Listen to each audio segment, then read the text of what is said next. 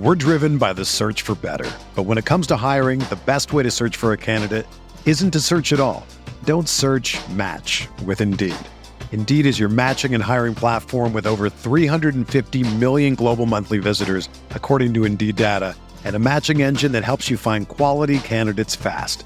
Ditch the busy work. Use Indeed for scheduling, screening, and messaging so you can connect with candidates faster. Leveraging over 140 million qualifications and preferences every day, Indeed's matching engine is constantly learning from your preferences, so the more you use Indeed, the better it gets.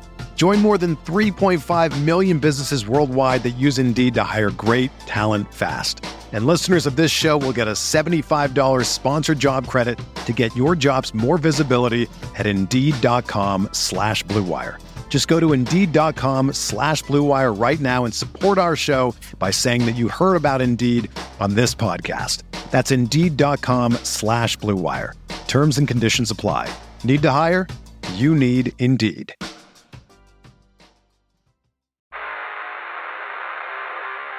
You don't want it.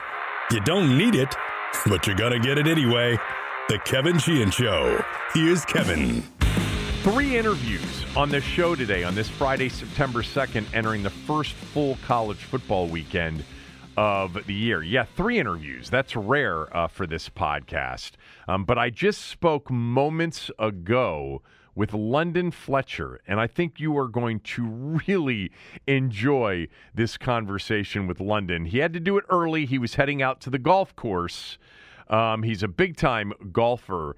But I think you're going to hear London say some things that I at least haven't heard before, and I thought were pretty revealing. Uh, he'll talk about his career in a way that maybe he hasn't so publicly in the past. You'll hear uh, him discuss the franchise of the three that he played for Washington, Buffalo, and St. Louis, the Rams in St. Louis, that he feels most associated with. He talked about Dan Snyder uh, in this interview. He discussed what happened with Albert Haynesworth. He was here when Al got here. Uh, and of course, he gave me his thoughts about this year's upcoming team. I won't, I won't give it away, but he's more optimistic than most of you are. Uh, I really enjoyed this interview with him. I think you will too. It's coming up uh, in a few minutes. Remember, London is now part of the radio uh, crew with Bram Weinstein and Julie Donaldson. Uh, but that's coming up. And then following London, Stanford Steve from Scott Van Pelt's show. Uh, Stanford Steve's a good friend of mine. We're going to talk college football, not only in terms of the upcoming season, uh, but he will give uh, some of his picks uh, for the weekend as well. And then one of my favorite people uh, in my life, Marc Sterne, uh, who uh, produces Tony's show, of course, is Nigel. Marc covers the U.S. Open for the tour, actually. He's got a podcast called Courtside at the U.S. Open. He's been in New York all week. He's been there for both of the Serena Williams matches uh, matches so far, and he'll be there for tonight's Serena Williams third round match. So we will talk to Marc as well. Smell test coming up in this opening segment. Got off to a 1 0 start last night with Central Michigan. More on that uh, opening night win coming up when I get to the smell test. Um, this show today is brought to you in part by MyBookie. Use my promo code KevinDC when you go to mybookie.ag or mybookie.com, and you'll get your initial deposit doubled. All of your football betting needs met with fair lines, fair pricing, and a double deposit bonus that most places don't offer. MyBookie.ag, MyBookie.com. Use my promo code Kevin DC. Also, Window Nation is sponsoring the show today. They are offering up a football season special, Window Nation's halftime show. You can score new windows from Window Nation at half the price. Get two free windows with every two you buy, no limit, plus pay nothing. No down payment, no payments, and no interest until 2025. So you'll lower your energy bills, raise the value of your home uh, if you go with Window Nation at 866 90 Nation or windownation.com. All right. Uh, before we get to the London Fletcher, Stanford Steve, and Marc Sterne uh, in interviews, I wanted to mention a few things. Um, number one is college football from last night. Two excellent games last night. Uh, the return of the backyard brawl goes to Pitt, 38 31 over West Virginia. It was a 56 yard pick six return with three minutes to go that won it for Pitt. Um, by the way, it was a terrible dro- drop by the West Virginia receiver. The ball went right through his hands, got returned for a touchdown, um, and gave Pitt a 38 31 lead.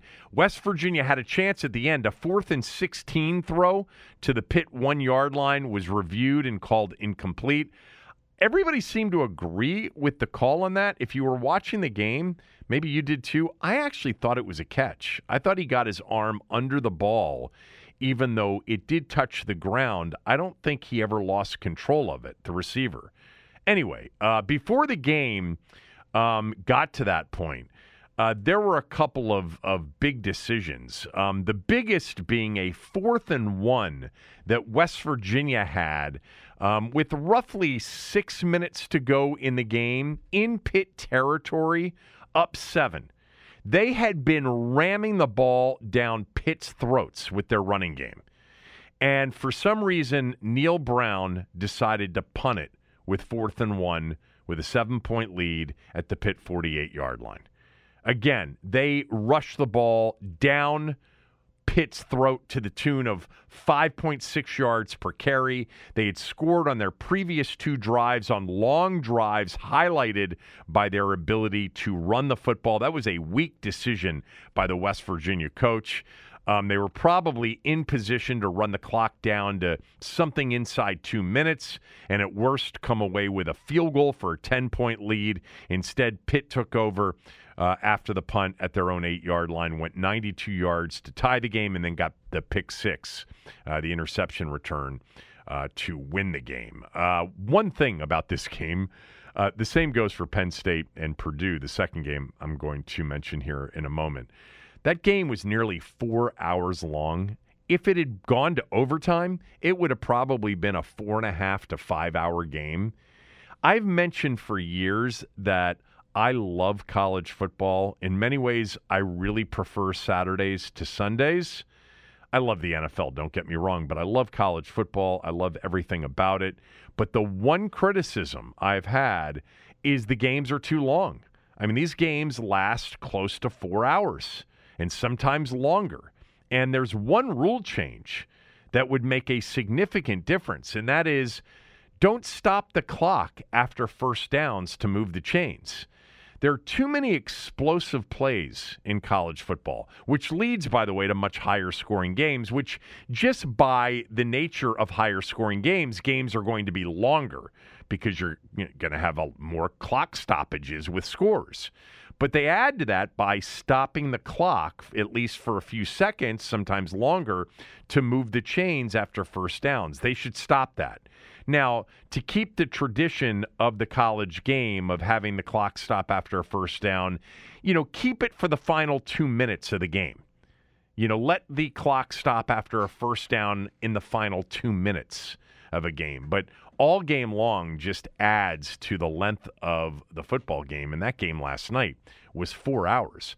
The other great game last night was Penn State and Purdue. Purdue was the team act, actually many believe to be the better team coming in last night. They were a three and a half point underdog, uh, but Penn State wasn't ranked um, preseason this year. I don't want to overshadow Penn State quarterback Sean Clifford's redemption drive at the end of the game after throwing a terrible ball that got returned for a touchdown. You had a, a pick six in that game as well that gave Purdue uh, a 31 28 lead with just over eight minutes left.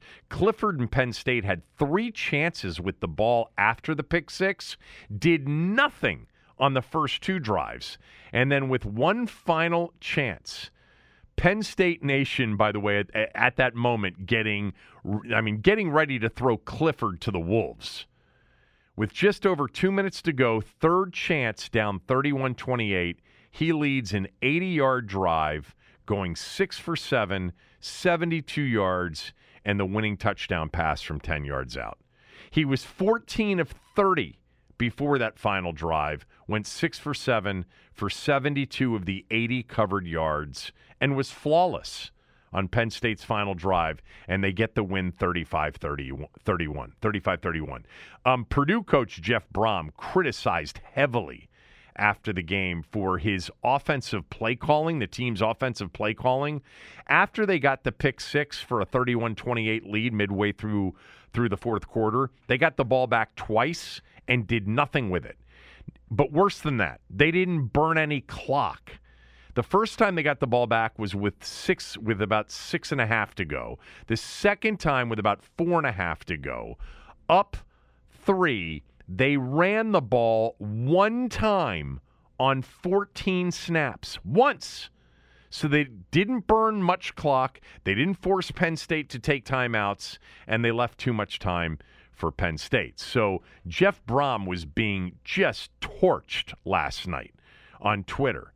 I have a slightly different take. Certainly, you know, you with a three point lead and you're down to the last six plus minutes in the game, you'd like to take some clock off, burn the clock, and end up with some points. I think it's a bit nitpicky because Purdue could not run the football last night against Penn State. The way they had moved the football and scored points, really, other than the pick six, was through the air. Aidan O'Donnell, their quarterback, threw for 356. They only ran it for 70 yards. So Brohm, I think, was going with what he thought was their best chance to move the sticks and keep the ball and potentially score again. They just didn't execute. And, you know, it's easy to look at that and say you've got the lead, you get the ball back two times in the final six minutes, and you basically burnt a total of like a minute and a half or two minutes of clock time, and you you threw it, you know, 13 times and ran it once. I get it. I mean, a little bit more balance at least would have been called for but they weren't running the football against Penn State. They were struggling to to run the football in that game. Uh, and they threw it pretty effectively. In fact, the Iowa transfer, the, the wide receiver Charlie Jones, who played with Aidan O'Connell, I said O'Donnell before I meant O'Connell. Um, you know, same uh, Irish background, I'm sure. Uh, but Aidan O'Connell um, and Charlie Jones had played together in grade school, and Jones had 12 catches for 153 yards in his first game with Purdue. Uh, so, again, nitpicking a bit to just crush Jeff Brohm, I think that's my personal uh, view, because I don't know that running the football would have done anything than just force Penn State to use their timeouts and then would have run more clock but Penn State's winning touchdown drive happened in a minute. Uh, so, anyway, uh, two really good games last night. Really, really good football games uh, to open up the first Thursday night of college football. Um, the second thing I wanted to get to here in the open uh, of the show is some commanders news. Ben Standig reporting this morning that Kam Curl has an injured thumb that may have required surgery. So they his right arm was in a sling yesterday, and it could have been a cast. Uh, Rivera was asked to, uh, you know, uh, d- describe the injury to Kam Curl, and he said, "I'm not going to do that. I don't, I don't have to do it until next Wednesday." When we put the injury report out. So good for him. He doesn't need to to talk about that. Um, uh, ben wrote that it's unclear when Curl was injured because he didn't play in the Baltimore game. So it must have happened sometime during practice earlier this week. If he misses some action, Darrick Forrest is likely the replacement for him. Um, so uh, look uh, for some news on that next week. I, maybe we'll get something before Ron Rivera speaks on Wednesday, but I'm going to guess we we won't know for sure until that first injury report comes out. Uh, all right, the last thing I want to get to here in the open to the show is the first smell test of this football season. Uh, let's get to that. Kevin looks where the John Q. public is putting their cash and does the opposite. It's, it's time, time, for the, the smell, smell test. test. The smell test off to a 1 and 0 start wasn't easy. Had to work to get it last night with Central Michigan plus the 22. They were down 51 to 15 early in the third quarter. I had chalked it up as a loss, as many of you um, had as well, because you tweeted me uh, to tell me um, what a shitty start I had gotten you off to. Um, I am accepting uh, all apologies. No, I, I chalked it up as a loss too. I thought they, I thought it was over. They they outscored Oklahoma State's backups twenty nine to seven. They actually had the ball back down fourteen with like two and a half to go uh, trying to win the damn thing, trying to get back into it. Um, I knew with their quarterback and running back and their offensive uh, group coming back and a well coached team that they would be able to score, and they will score this year. Uh, and the game started off competitively, and then it got sideways. I, I didn't think it had a chance, but we will take it. Uh, you know, they don't draw a picture on your betting ticket on how it got done. It's either a win or a loss, and last night was a win, a 1 0 start to smell test year number 17. Uh, yeah, 17th year of doing this smell test. It started all the way back when I was doing a show with John Riggins and Gary Braun. Um, may have started the year before that, actually.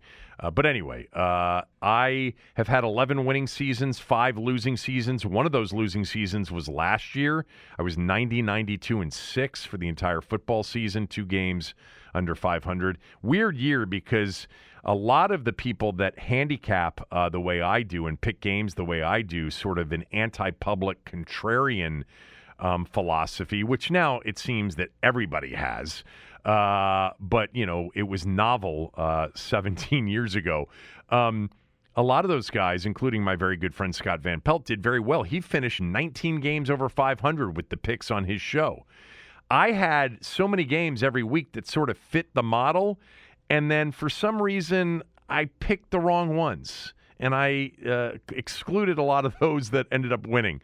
Um, I personally didn't have a terrible year gambling, but the smell test didn't do exceptionally well. Uh, but two games under 500, you know, at least you didn't get your ass kicked. Um, Anyway, uh, for those of you that don't know, yeah, it's a bit of an anti public, contrarian, zigging when everybody else is zagging strategy. It incorporates definitely some information um, that I've had access to for many, many years for reasons I will not uh, talk about. Um, but yeah, I get information every week during football season in particular. Uh, as to where a lot of the super sharp action, and there isn't a lot of what you would call super sharp betters you know, a lot of people don't really understand that. There are some um, that are, you know, relatively uh, speaking, feared by books, um, but there aren't a lot of those people. Um, but anyway, uh, it's a combination of all that that leads to, you know, somewhere between, I don't know, four and 15 selections uh, each week. Um, I don't have any selections for tonight. I, I like two games personally that I'm going to play. I like TCU. Uh, with Sonny uh, with Sonny Dykes as the new coach to really amp it up offensively. They're laying 14 at Colorado. I think Colorado stinks.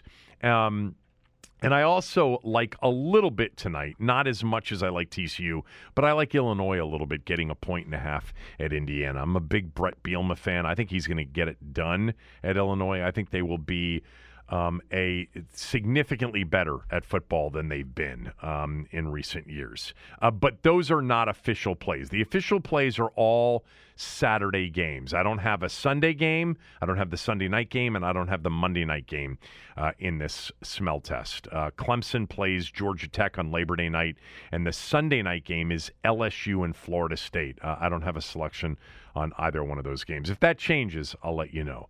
Um, but uh, I have eight selections uh, for tomorrow, Saturday, which will make it nine total in the opening weekend. Let's start with App State at home against North Carolina.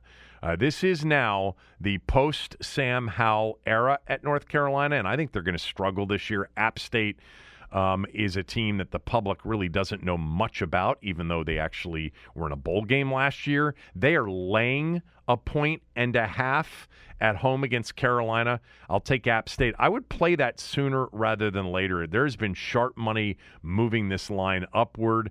I mean, it wouldn't surprise me if by kick by kickoff, App State's two, two and a half, three. Um, I am playing it right now as I am recording this podcast at App State minus one and a half. There's an early start in the Rose Bowl tomorrow, 11:30 a.m. local time for UCLA and Bowling Green.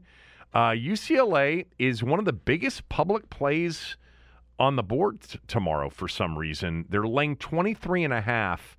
I'll take the team from back east or from the Midwest um, getting 23 and a half against a team that I, I, think has a chance to be a good team in the Pac 12 this year.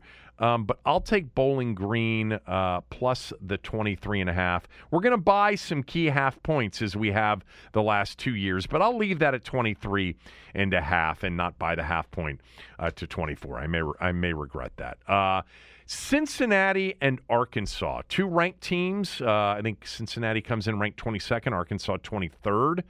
Um, Cincinnati losing all those players off that Final Four team, including their quarterback Desmond Ridder, but they are well coached, they are well stocked, and I think they've got a chance to win this game outright in Fayetteville uh, tomorrow afternoon. The public is backing Arkansas. I'll take Cincinnati by the half point at plus seven. UTSA is home against Houston. Houston's ranked 25th in the in the country. Uh, I know I've had UTSA several times over the last uh, several years. It doesn't always work out, uh, but Houston's another major public play tomorrow. I'll take I'll take uh, UTSA. That's U- University of Texas San Antonio. I'll take them plus the four. U, uh, BYU is coming south tomorrow in the heat of South Florida play, to to, uh, to play USF. Um, tough for a mountain region team coming east and facing that heat and humidity. USF can score a little bit. They're catching a short number, 11 and a half. It's perceived as short by the public. BYU was one of my favorite teams last year to bet on. Um, and they had that running back Tyler Allgeier, who's in Atlanta, who I think is going to be outstanding. Uh, I'll take USF plus the 11 and a half. One of the best games of the day tomorrow uh, comes tomorrow night at 7 o'clock in the swamp. Florida getting three now. Uh, if it's two and a half where you are, that's fine. I'm buying the half point. I'm going to take the Gators at home plus the three against eighth ranked Utah, a team that some are picking to make the final four this year. Uh, that is a big time opener, uh, I think, on ESPN tomorrow night at 7 o'clock. Give me the Gators plus the 7. Miami of Ohio is getting 16 tomorrow uh, in Lexington against 21st ranked Kentucky. Um, and Mr. Levis at quarterback. I'll take Miami of Ohio plus 16. They're a major um, major uh, anti public side. Lastly, uh, I'm going to take Georgia State at South Carolina getting 12 and a half. Uh, Shawn Elliott's done a good job at Georgia State. Um, he was at South Carolina for many years. Uh, South Carolina coming off, you know, a decent season, certainly um, last year that finished up with that bowl win uh, over North Carolina. Uh, and so Shane Beamer doing a, a really nice job um, there. But I think the line's short. The public does too. They're playing the Gamecocks. I'll take Georgia State plus the 13. So there you go. Uh, last night we had Central Michigan plus 22 winner. Tomorrow, Appalachian State minus a point and a half, Bowling Green plus 23 and a half, Cincinnati plus seven, UTSA plus four, USF plus 11 and a half, Florida plus three, Miami of Ohio plus 16, and Georgia State plus 13. Uh, very much in line with my um, philosophy of not playing many favorites. Um, all underdogs in week one. Good luck for entertainment purposes only. Up next, my conversation with London Fletcher right after these words from a few of our sponsors. We're driven by the search for better. But when it comes to hiring, the best way to search for a candidate isn't to search at all. Don't search match with Indeed. Indeed is your matching and hiring platform with over 350 million global monthly visitors, according to Indeed data, and a matching engine that helps you find quality candidates fast. Ditch the busy work. Use Indeed for scheduling, screening, and messaging so you can connect with candidates faster. Leveraging over 140 million qualifications and preferences every day, Indeed's matching engine is constantly learning from your preferences, so the more you use Indeed, the better it gets. Join more than 3.5 million businesses worldwide that use Indeed to hire great talent fast. And listeners of this show will get a $75 sponsored job credit to get your jobs more visibility at Indeed.com slash BlueWire. Just go to Indeed.com slash BlueWire right now and support our show by saying that you heard about Indeed on this podcast. That's Indeed.com slash BlueWire. Terms and conditions apply. Need to hire? You need Indeed. The best way to learn a language? Immersion. Living where the language is spoken and using it every day. But if that's not in the cards this year, you can still learn a language the second best way, and that's with Babbel. Be a better you in 2024 with Babbel, the science-backed language learning app that actually works. Don't pay hundreds of dollars for private tutors or waste hours on apps that don't really help you speak the language. Babbel's quick 10-minute lessons are handcrafted by over 200 language experts and help you start speaking a new language in as little as 3 weeks. Babbel's designed by real people for real conversations, and their tips and tools are approachable, accessible, rooted in real-life situations and delivered with conversation-based teaching so you're ready to practice what you've learned in the real world. Here's a special limited time deal for our listeners. Right now, get up to 60% off your Babbel subscription at babbel.com slash bluewire. That's 60% off at babbel.com slash bluewire, spelled B-A-B-B-E-L dot com slash bluewire. Rules and restrictions apply.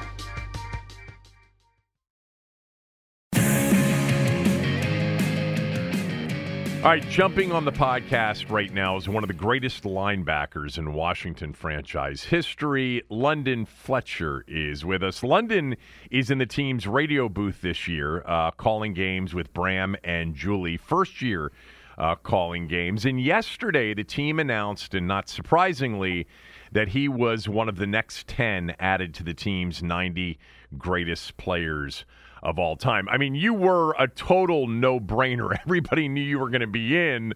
Um, I'm curious and answer as directly and honestly as you can. Do you consider yourself more of a Ram where you won a Super Bowl, a Buffalo Bill where you played for several years, or a Washington Redskin? I'll answer it this way. I, I bleed burgundy and gold. Does that answer your question? that, that answers it. Um, even though you won a Super Bowl as a very young player in St. Louis. Yeah, you know that's part of my my legacy, part of my history, being a champion, and that will always be a part of me. That special team that we had in '99, and for, for the Rams of giving for giving me an opportunity when I when I came out of college at John Carroll University as a Division three player, being able to make their team and and being on part of that Super Bowl winning team. But I went to Buffalo for five years, played in St. Louis for four, and I finished my last seven in Washington. And, and the way the organization treated has treated me and treated me during my time there, I I, I I'll debt of gratitude to them, to uh, Mr. Snyder and, and his wife uh, Tanya, and, and the organization and, and as a whole. And that's why I bleed burgundy and gold. They they treated me the best out of all the out of all the organizations that I played for. You know, it's funny because your name comes up often um, in different, you know, ways. You're obviously, you know, you're an Iron Man for this organization. You're the only one of only five players in NFL history to play in over 250 consecutive games. You hold the record for consecutive starts at the linebacker position. Do you ever feel that your career has been underrated? Absolutely, yeah, without a doubt. There's there's no question that my career was underrated while I was playing, and you know, kind of even overlooked since I've retired in terms of Hall of Fame battling and and honors and things like that. During my time that I was playing, there were numerous times I only made four Pro Bowls, but when you look at the numbers that I put up, it's mind-boggling that I only have four Pro Bowls and only two All Pros on my uh, on my career resume it just doesn't make sense. You can't you can't put up the type of numbers that I put up and only have you know four Pro Bowls and two second team All Pros. It just doesn't make sense. Other than the fact that people just overlooked me and, and it was a popularity contest a lot of those times. So you know, just it's just the way it is, the way it goes, and one of the more popular players in terms of nationally. My teams and my teammates, they all appreciated what I did, and the guys who competed against me, they know they know what I brought to the table and and what they were going to be dealing with. And if they didn't they didn't get me blocked, it was going to be a long day for for them and and also the things that I can do in coverage and, and also from a leadership standpoint with my team and my defenses. But without a doubt, I, my career was overlooked and underrated, and and it, it should be mentioned as one of the greatest in the in NFL history at the linebacker position. You know, it's funny. Um, you did. You only had four Pro Bowls. They were all in Washington. You made two All Pro second teams, both times in Washington in 2011 and 2012. But you were like a Pro Bowl alternate like 58 times or something. I, am exaggerating, but it, you were like a Pro Bowl alternate, I think 11 or 12 times before you yeah. finally made your first Pro Bowl at the age of 34 which you were you had been a tackling machine in the league for many years. You know, going back to St. Louis and then through Buffalo, uh, and and it took that long.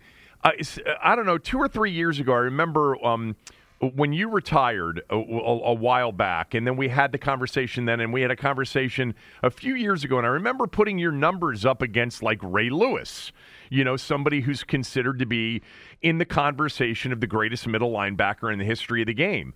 Other than the All Pros and the Pro Bowls, statistically, you guys are pretty dead even.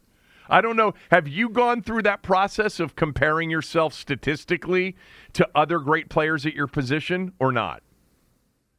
I haven't gone through the process, but there have been people who have gone through the process.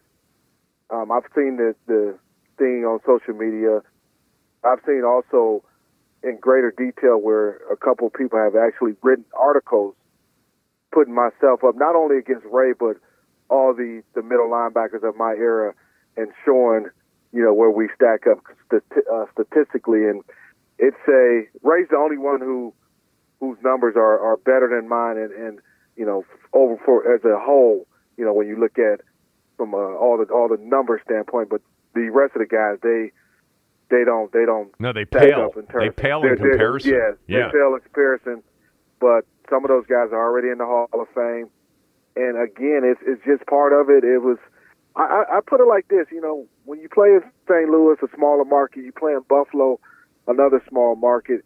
It's tough for a de- uh, for a defensive guy to get that recognition. Offensive guys, you're gonna get a lot more recognition because you can put up numbers and and you know the, the touchdowns and highlight plays. Those are out and stand out a lot more.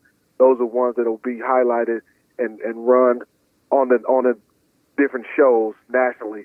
But when you're a defensive guy and you're playing in those small markets, it's just tough to to get that recognition nationally. And that it wasn't until I came to Washington and played in a big market that all of a sudden I made the Pro Bowls. And and I'll tell you this, Kevin, I didn't I was a great player even before I came to Washington. I put up numbers I before I came, came to Washington. So you know, it wasn't like I all of a sudden got there and it was like, man, I I, I turned into some other player. No, I was I was a I was a beast in, in St. Louis. I was a beast in in Buffalo. It just you know the market kind of dictated me not getting that that attention that I deserved.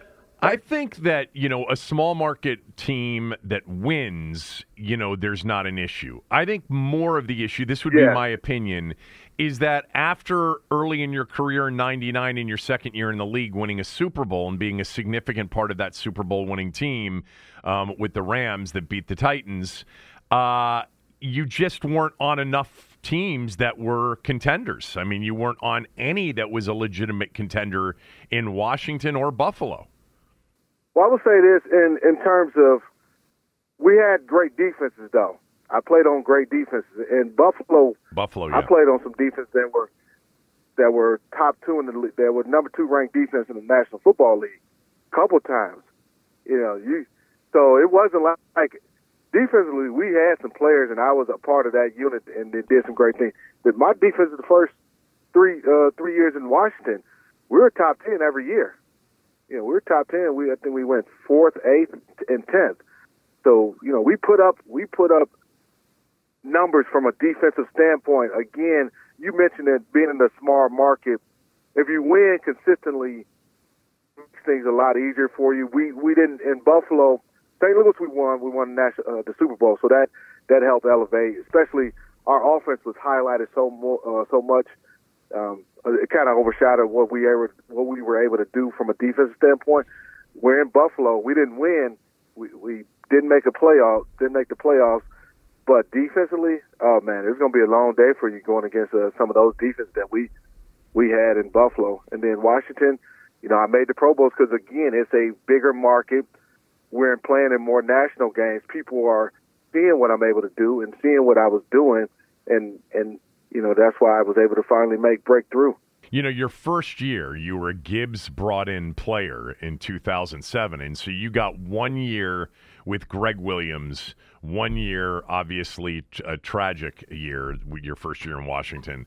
Um, with Sean's passing, um, I think that was the last really good defensive team that we had. I think that 2017 was the last really good defensive team that we've had because since you retired, there have been some horrendous defensive teams over the last, you know, seven, eight, nine years. But I thought that 2007 defense that you played on here was. Do you, do you agree that of the teams you played on here, do you think that was the best defensive team or not? I would say 2007, and you know when you had Sean, obviously, you know his his ability to just erase so many different things back on the back end. That was probably the best. I would agree with you from that standpoint. Now, the 2018, the, statistically, we ranked higher mm-hmm. than 2017. I think 2008 we may have been eighth. In 2008, I believe we were probably fourth. So we're actually better statistically. Um, and, you know, there's a lot of different variables that come into play, but you know, with that 2018 didn't have Sean, so it's just yeah. It, it, heck, if it if we if you throw him into the mix, you know, we may have been a number one ranked defense um, instead of uh, number four. So, you know, from a talent standpoint, the 07 team definitely was the, uh, I would say, probably the best. Yeah, 2008 too, right? Was the year that uh, DeAngelo got picked up halfway through the season.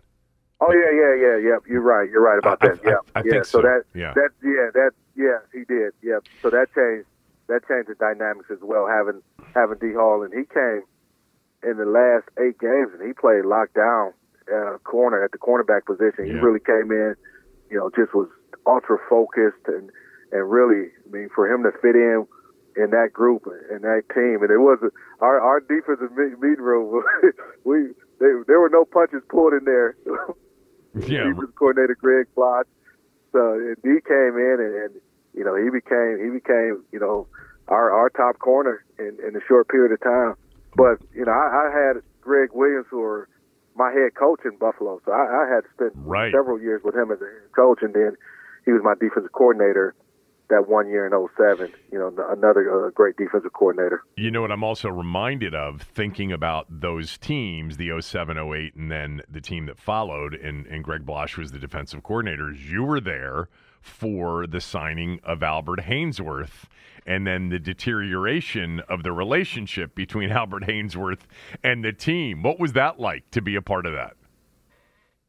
You know, it was very disappointed because from a talent standpoint, a pure talent standpoint, Albert was one of the most physically gifted guys, you know, that I've ever lined up with. And I've been on teams with Hall of Famers and, you know, future Hall of Famers. And just from a pure talent standpoint, I mean, there was, you know, Albert was up there. He's a Hall of Fame talent, but he didn't have necessarily that Hall of Fame work ethic, and and you know, the buy-in wasn't wasn't what it needed to be. And you know, he was accustomed to doing things a certain way when he was in Tennessee, and under Greg Blache, Greg was a stickler on, hey, doing things, you know, this way, and you got to be in your gaps.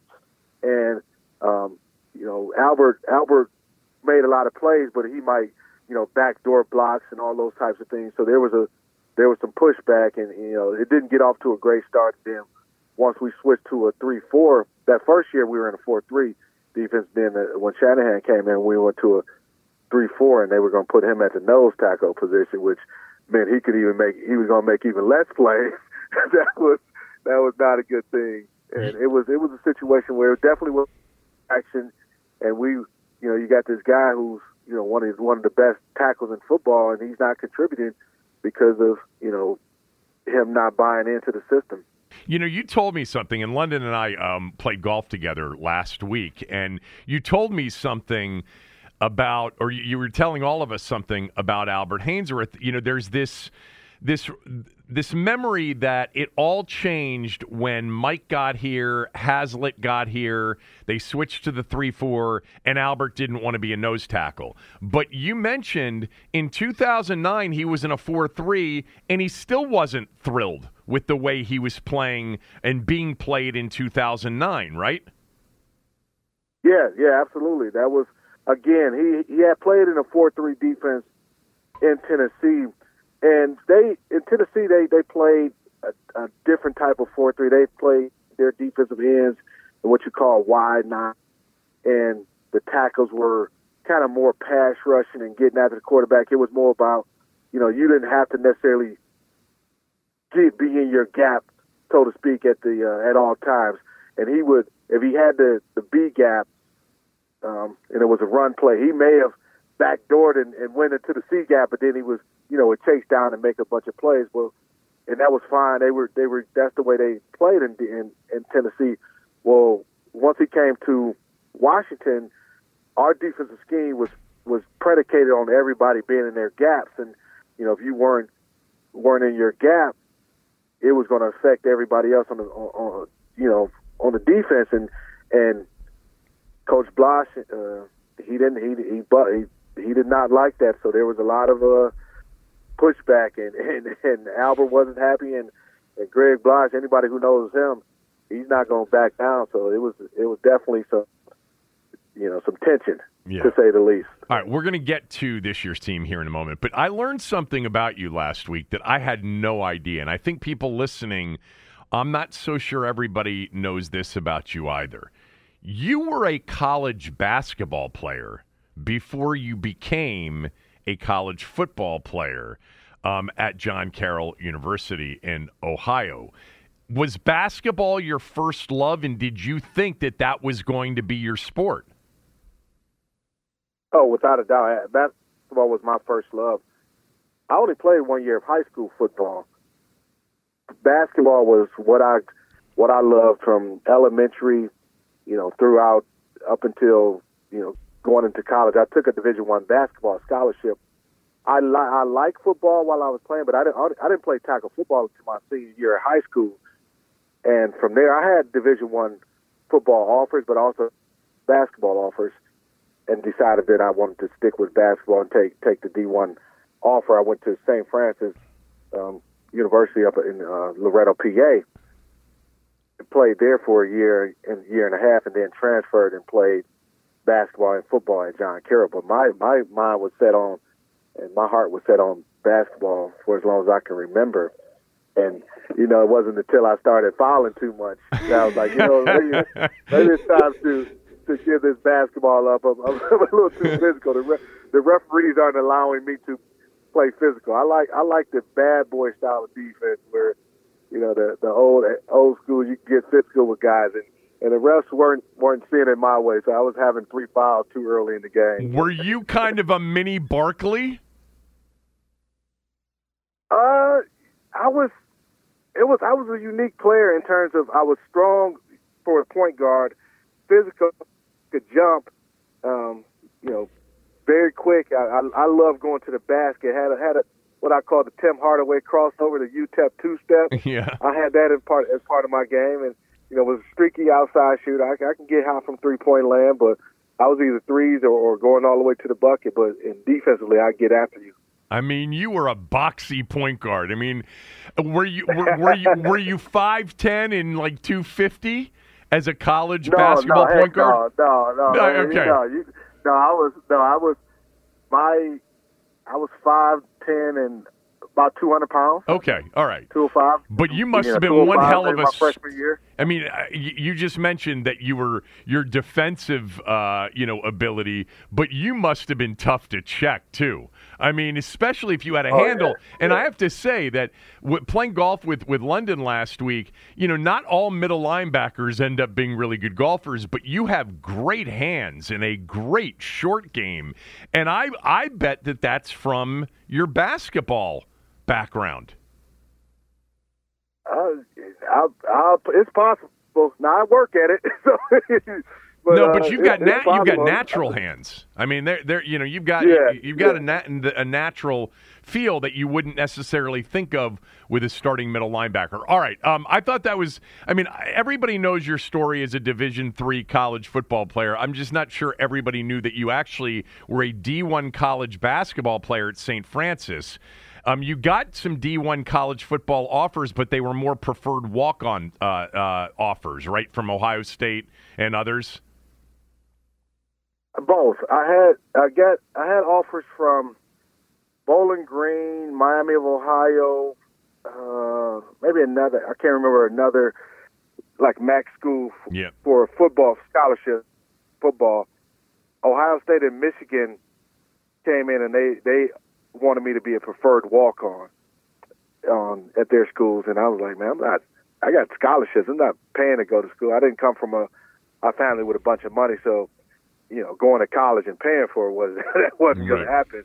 Especially when I when I had scholarship offers, I had Division One offers in football, Division One offers in basketball.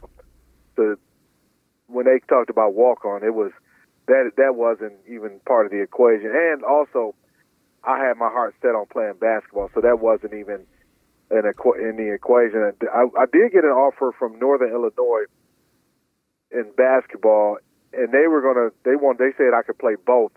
They had already had a guy on the basketball team who was playing football as well, so that was that was intriguing to me, and I was almost ready to commit there because it would allow me to play both. But it was just I felt like it was a little home being uh you know up in Illinois and and I wanted I, I wasn't ready necessarily to go that far away from home, so I ended up uh, going to St. Francis and just playing playing basketball. Were you were you a good bas- Were you a good player at John Carroll? How many years did you play both sports? I played. I transferred in the middle of my sophomore year, so I finished the season out playing basketball, and then the next year I played football and basketball together, both seasons. So I only played one year playing both sports in college.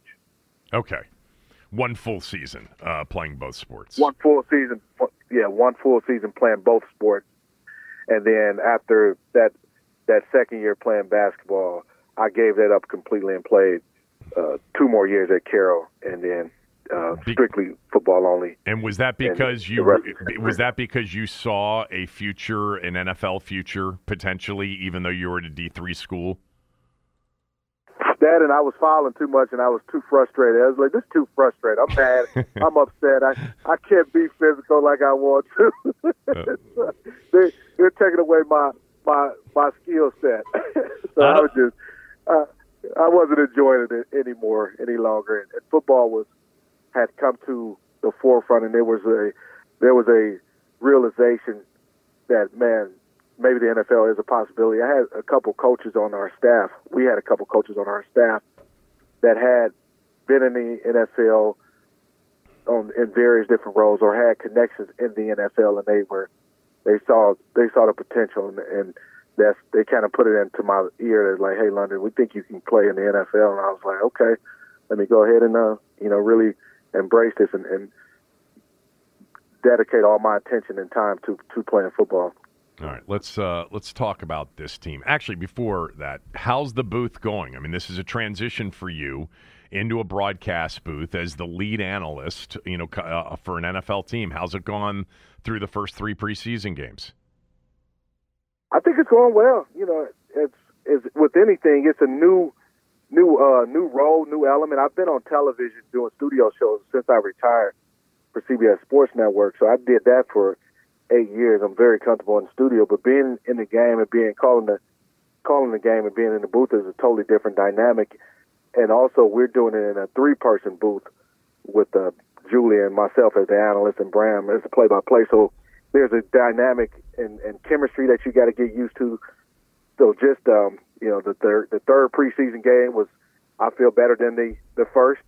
Um, I thought I felt great about our last game, and just in terms of being in the booth and and the way uh, our chemistry in that game against Baltimore an exciting game. And I'm just looking forward, and I I know we'll only get better, and we'll we'll continue to to thrive off of each other, and uh, uh, hopefully it'll be it'll come to the point where fans will prefer to watch it on television, but listen to turn the sound down and listen to us on the radio because I I feel like we do a great job of informing you of what you're getting. You know, plays, uh, why def- why play work offensively and defensively. That's what I what I really try to try to articulate to the to the listeners, letting them know what I'm seeing and giving them my, give them my perspective and my knowledge of playing the middle linebacker position for for 16 years. We we are the quarterbacks of the defense, so we see the defense as a whole. I understand defenses, and heck, I understand offense because that's what I was faced with or tasked with stopping for 16 years, and so I'm I, I'm uniquely qualified. I feel to to give them that that perspective. The second uh, great franchise middle linebacker in the booth. Of course, Sam Huff was in it for many, many years. All right, let's talk about this team. Um, when friends of yours, you know, ask you what kind of team Washington's going to have this year, what do you tell them? I think they have a, the potential if they if they play up to their potential. They have they have the potential to challenge for a playoff spot. When you when you look at the NFC, it's not as top heavy or as loaded as the AFC. You know, you're going to have your four division winners, and then I look at whether it's the NFC West with you're going to have San Fran, the Rams, Arizona. So they'll all be in the mix. Whoever doesn't doesn't win that division, those two teams will be in the mix for one of three wild card spots. And then you look at the NFC South. It's either Tampa or New Orleans. I feel will win that division. The other team will be in the mix and probably make the playoffs between the Saints and the Tampa Bay Buccaneers. And then in our division, it's us, the Cowboys, and the Eagles. You know, there'll be two other teams fighting for for one of those spots. Whoever doesn't win the division. So really, when you look at it, I think it's going to be about five teams fighting for those three playoff spots, and Washington will definitely be in the mix. We'll be in the mix to to uh, get one of those wild card spots. I'm not ready to say we're we should win the division. Um, just do we have the talent? Sure. If we play up to that potential, we could we could shock some people and win that division. But definitely, it, it wouldn't be. It's not far fetched to to expect us to compete for for a playoff spot. When it comes to this team, what are you most confident in, and what concerns you the most? Most confident in, I really like the playmakers at, on offense. Um, you know, I, I just there's so many guys that they'll be able to take advantage of the defense every single player, depending on you know you you you can dictate matchups, uh, dictate the terms of the agreement. What I uh, terms of the agree, agreement, like uh, like I like to call it. You can you can flex a running back out, get him lined up, uh, matched up against a, a, a linebacker on the running back, or tight ends are, are very good weapons. Our receivers are very dynamic. I really like those. Um, concerned about the depth of the on the defense on the back end. You know, there were some uh, some concerns, obviously, in the preseason with with our third down defense. This this it was an issue last year, something that has to be fixed. If you want to if you want to play great defense, you have to be great on third down. That's that. Get off the field, get the ball back to your offense, and um, so those are concerns for me. The uh, the depth of the defensive backs and, and the third down defense. What do you make of the linebacker situation? You know, they they re-signed Jon Bostic the other day. We've known for a while that Rivera and Jack love Bostic. You know, he's probably you without the athletic ability and the production in terms of being kind of the coach on the field. You know, they've always loved that about him, about how smart he is. Um, but overall, I mean, you know, it's Holcomb, it's Davis, and you know they they brought back Mayo, they they brought back Bostic. Um, there aren't a lot of linebackers on this team, and, and it's a question mark. What, what do you think of the group they have? I think Davis and Holcomb are going to be really good this year. I really like the way Jamin played in the preseason and what I've seen so far of him in the training and training camp. You can tell he's a lot more comfortable in his role, a lot more comfortable in his play. I mean, there's some times where, you know, he's just he's the speed and athleticism. You see that you know, every play he's making a play on the sideline or across the field, just running the guy down. But you also, and now the physicality and him taking on blockers and getting and, and shocking them in the hole or rocking their heads heads back, and then also Cole as a as a middle linebacker, he you understand he understands his role better and and everything that comes with the middle linebacker position. Now having played it for a number of games last season, so I, I feel good about those two guys from a depth standpoint. Once you get into whether it's Bostic or, or, or Mayo, you're going to lose some athleticism with those guys, but you, you, gain probably more savviness and, and experience. So those guys are going to have to do what we call ability align. You know, whatever your ability says was, that you are, that's where you should align.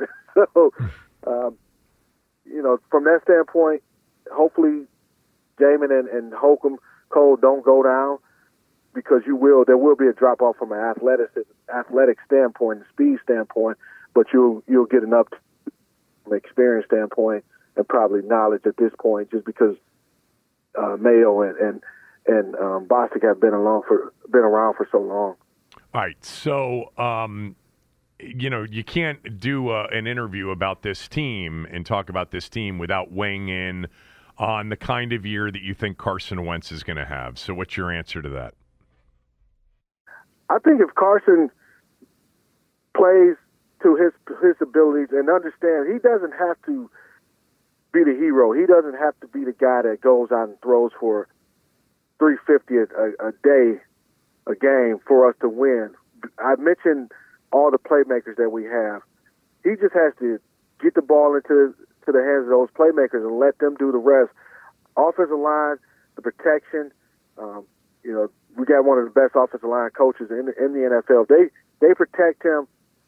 The the offense will dial up play to make, and he just has to has to uh, execute those plays. You know, if he if he plays to the level he played at, maybe a little bit better than he did at, at uh, uh, Indy last year, I think it'll be good enough. You know, just um, just him playing at that level, it, it'll be more about him getting comfortable with this offense. This is th- his third offense, first time playing in this type of offense. Getting comfortable with the playmakers he has around him, and you know from there he doesn't have to shoulder the load because there are so many playmakers on the offense. Best case record, worst case record for this team. Prediction time. Best case, uh, let's go twelve and five, 11 and six. Okay. Worst case, Man, I'm too optimistic. I don't think worst case. That's that's not in my. I don't. I don't. I'm not a half a glass half full type of. Okay. I mean, glass half empty type of guy. I don't. I don't. I can't think of worst case scenario. That's that's yeah. Well, let me just say, you, for a guy, for a guy that took a stroke on a par three last week, I'm going to require that you answer this question. hey, the strokes. All I do is line. All I do is play where the strokes are. I didn't. I didn't design the course. I didn't. I didn't do the handicap. It was. Uh, let I me, take. Hey, hey. But what? What did I do? I know I what you did. I got a three two. You got. I, I got a three two, baby. So that's that's my my fault. Um, you know, I I, I really I, I haven't. Again, I, I it's all I can't think like worst case scenario. Like I don't. Yeah, anything less than than winning Okay, know, I won't put you on the spot I there. That's nine, fine. Nine, anything less, anything less than winning nine games is, would be a disappointment. Right. I would say that, that's fine. And let me also just explain for all of the golf people out there. It was a um, it was supposed to be a par four on the card, but they had some issues on the course, so they had to turn it in uh, that weekend to a par three. But London was already getting the pop there; he was already getting the stroke, and he did make par for a three net two, which basically won the back nine uh, for his team. Um, but but he but but. Hey, hey, but Go finish, finish, finish what you were saying. No, just going to say you played really, really well. I mean, you know, all uh, uh London. We, uh, what were you, a 14, 13, or 14 or something like that? You shot 80 or 81? Uh, I, like, I shot an 80. I yeah, shot an 80. yeah, I you was, played well. I was playing to a 14, and I was with a double on the last hole. Yeah, yeah. oh yeah, I, I, I, I could tell though. Really well. I could tell though. Golf right now is one of your passions, isn't it? Oh yeah, absolutely. Let me ask you, Kevin. You so you told the story about the part three. You you failed to mention. That that's really oh oh the close. Dan we, Snyder the Dan we, Snyder we story. Guys, we beat we beat you, we beat you guys pretty uh pretty handily. You did in terms of just winning. Uh, yeah, you did. Winning, winning, winning. I'm not gonna say how much we won, but we, you know, it's it, it it was it was significant. Uh, for, for, fortunately, I had some side action going that got me almost back to even. Um, but uh, no, I thought you were going to say so. At one point during the round, the conversation of Dan Snyder comes up, as it does almost always when you're out, you know, playing golf and talking about the team. And London, and I've said this before about Cooley and about uh, Santana and Clinton, and in particular Clinton and, and, and Cooley. Cooley, I did a radio show with for three years, and he's become a really close friend. And all of you guys, especially the stars of the team, always had a great relationship with the owner, with Dan. And you said something very nice about Dan and Tanya at the beginning of this conversation. And my when I made the comment, you know, that – I it's it, it's hard for me as a lifelong born and raised Washingtonian who's been a massive fan of this team from birth. It's hard for me now to believe that they'll ever win, you know, in a sustained fashion as long as Dan is the owner. You took offense to that and and you said, "Well, why?" And I I listed the reasons. And then, by the way, London London was so flustered he stepped up to the tee box and shanked one out of bounds, which we which we both laughed at. But no, you know, I, have said this before to, to Clinton and to, to Cooley in particular. You know, you guys have a personal relationship. You know him and the family personally. For us, we can only sort of evaluate the professional, and the professional has been awful over 23 years. You know, it's been as bad as any in, in all of team sports, but you came to his defense and then got a little rattled and, and drove one 40 yards right out of bounds. that, uh, every now and then, I, that was more about club selection than, than yeah, the conversation about that. Yeah, yeah. So I know I've known him since 07. He's always been great to me. Always been treating me great, and I wish more people knew him. You know, he allowed more people to know who who he is from a true standpoint.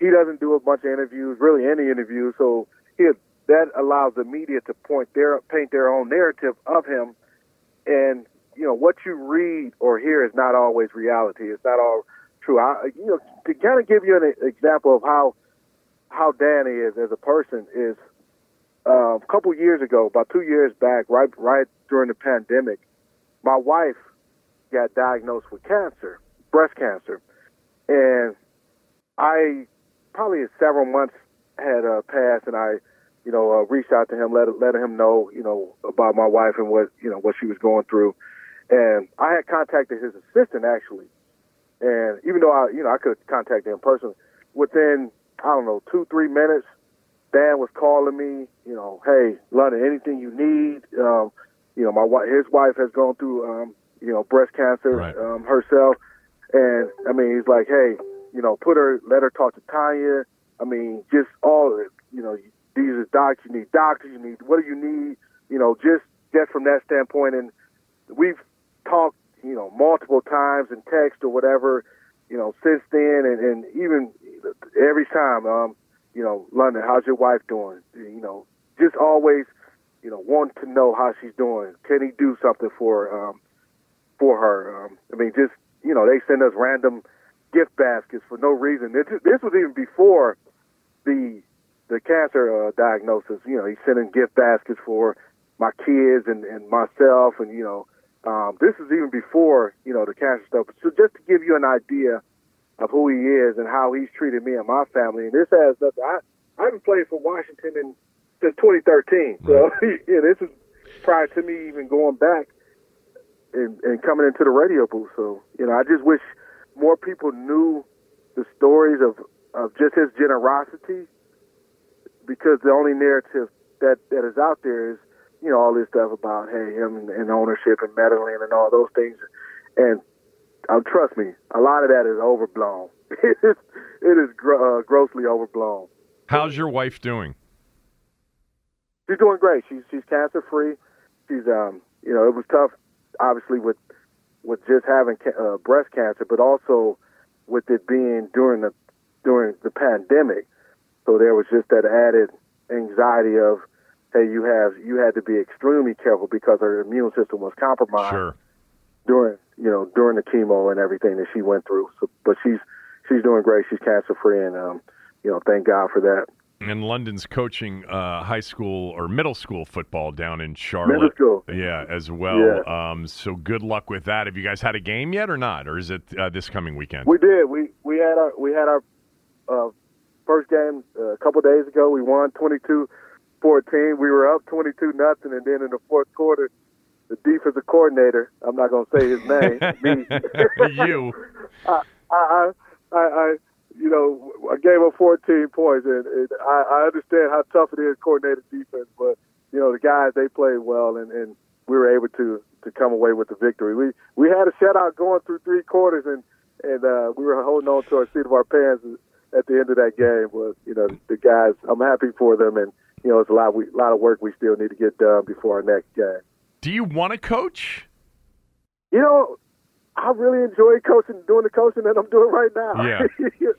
um, I I look at the the middle school level as it's great. Um, my son he plays he plays JV football, and I'm able to watch him play on the high school level, and you know, but just the middle school level, there's there's so many guys that are just being introduced to the game, and you know, just the the pureness of it in teaching, and I feel like if you can coach middle school football, you can coach anywhere. so, you know, some guys don't don't understand. You're, you're talking to them, and, and they have no clue of what you're saying. So it, it definitely challenges me to to know how to communicate with them because I can get find myself speaking in terms like I'm talking to a guy who played on a professional level or a collegiate level with some of my terms, and then, I have to realize this kid has no no idea what I'm talking about. So let me, you know, explain it to them in a manner that that where it gets through to them. So I, I enjoy coaching on the middle school level. You never know what the future holds, but I between this coaching middle school and, and being in the booth, man, I'm I'm, I'm extremely uh, fulfilled. I, I think you're. I think you nailed it. I think first of all, you know, if you can coach, you can coach um, at, at at any level. But more importantly, when you've got that age group, you have such an impact, and you can have such an impact in their in their what are still their formative years. And uh, and I bet you're an outstanding coach. So good luck to the team and. Uh, good luck in the booth. I appreciate you doing this. Get out of the car, get to the range, uh, hit some balls, and go break 80 today. Thanks for doing this. I appreciate it. All right. Long, long as I win the money, I'm happy. You, you were competitive. Uh, I appreciate it, London. Take care. All right, thanks. All right, bye. London Fletcher, everybody. I enjoyed that. I hope you did as well. Up next, some college football talk and some Serena talk right after these words from a few of our sponsors. For the ones who work hard to ensure their crew can always go the extra mile, and the ones who get in early so everyone can go home on time, there's Grainger, offering professional grade supplies backed by product experts so you can quickly and easily find what you need. Plus, you can count on access to a committed team ready to go the extra mile for you. Call, clickgranger.com, or just stop by. Grainger, for the ones who get it done.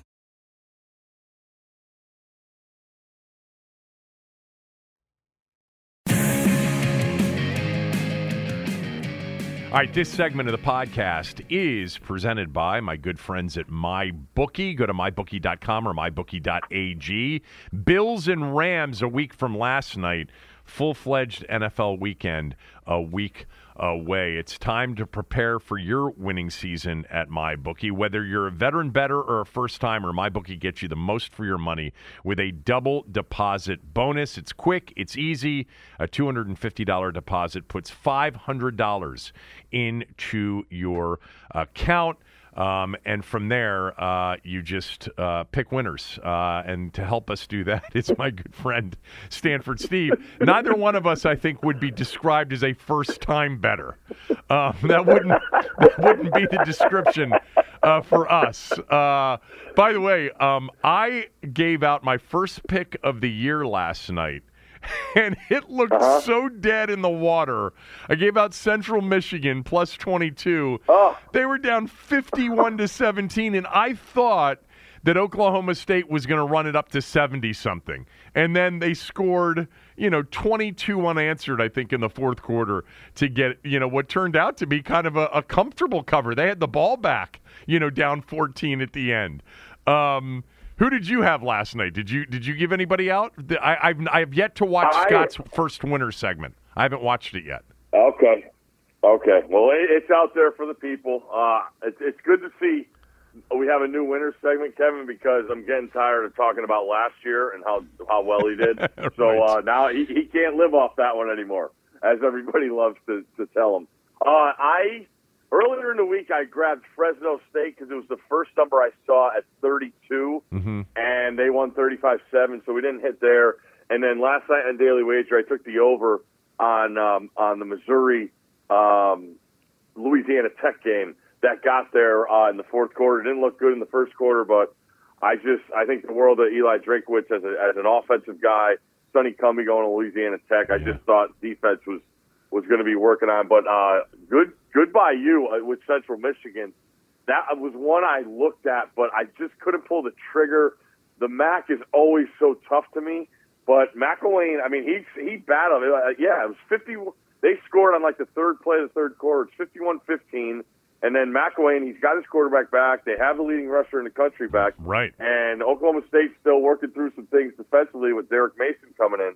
So uh, yeah, you got there, Central Michigan. It was it was unbelievable. Uh, it, it, it, I think they scored 22 in the fourth quarter to get yeah. to there. So uh, there you go. Got to start well, with a win. You know, you know what's what's interesting is the game was seven seven, and Central Michigan yep. got the ball back there on the move. They missed a field goal, then they got another stop, yep. but the punt went to the one, and it turned out to be a safety, and then the floodgates opened. By the way, you mentioned this guy, um, the Central Michigan running back Lew Nichols.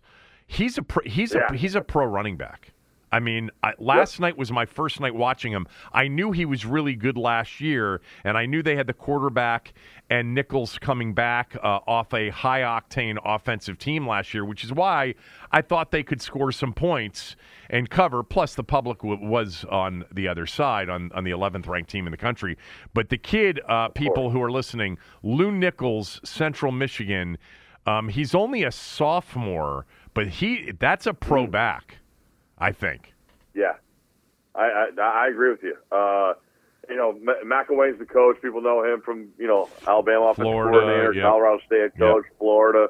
He he still knows what he's doing on offense. So uh, that yeah. was a nice one for the Mac. Um, all right. Uh, I, I, I want to. We're talking college football. We will get back to the betting portion of this conversation um, to see who you know Steve likes, but.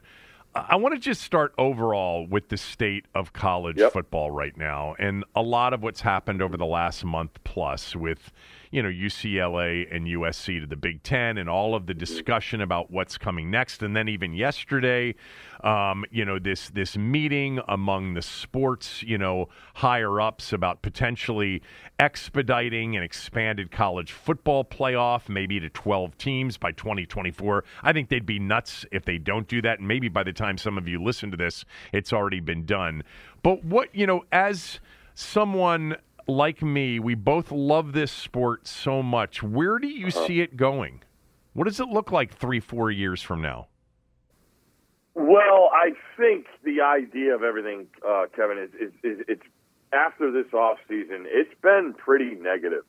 The talk as a whole around the sport, whether it's NIL and how the hell are, is this kid going to this school and it's all hush hush and you know the old school gets mad because you know, you know, terms of a financial agreement were made with NIL, and then the, you know the transfer portal alone, uh, UCLA and SC, you know, coming out of nowhere, uh, coaches leaving big time schools, and those schools feeling pretty hurt, and you know, by those guys leaving to take other jobs. And when I talk about that, I mean Notre Dame and Oklahoma, and then those schools having a tough time, and then absolutely just jumping all in after they get their head coach for a little while.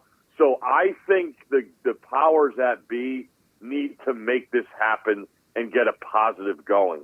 And I thought it was pretty ironic that this story comes out the day of the season. Right. And because you're going to get a person like me that when it comes down to everything in the sport, I want to talk about the games.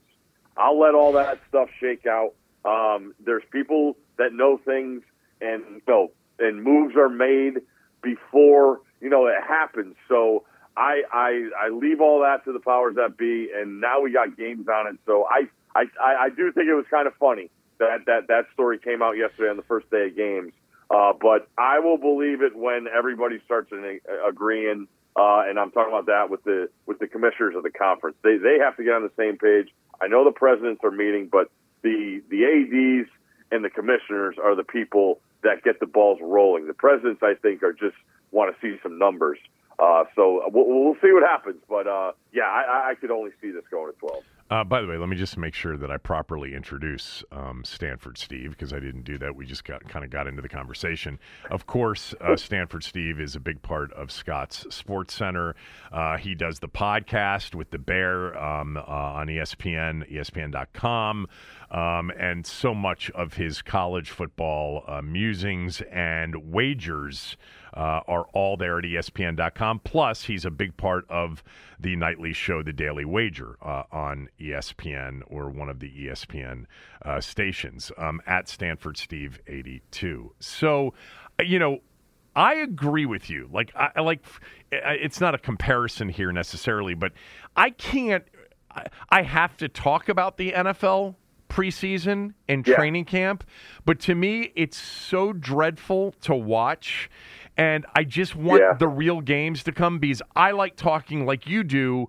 I like watching and then talking about games, like real games. you know, not roster spots yeah. 48 through 53 and obsessing over over that stuff. But you know, with that said, I, I had Bruce Feldman um, on the show. I don't know, maybe a month ago. And I asked him the uh-huh. following question, and we'll do this just one more question, and then we'll move on to, to the season yeah. and the games. I said, Do you think that college football has gotten over its skis and they're not seeing the forest for the trees that they're actually all of this, you know, conference reshuffling and the possibility of a super conference that eventually nobody's thinking about the product itself. And that the product yeah. is, you know, Saturdays and conference rivalries and traditions. And I know things change. I'm not trying to be the old man get off your lawn guy, but that ultimately all of this stuff could could really end up hurting the sport that you and I and so many others love.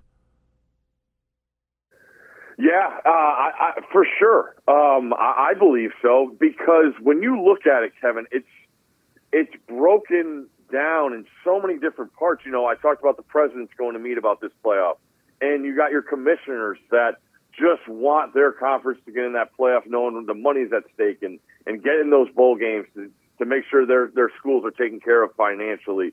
And then you go down even further. The ads just want that image to be good of their school, and then you go down even farther to the people that I talk to, and that's the like the assistant coaches in this.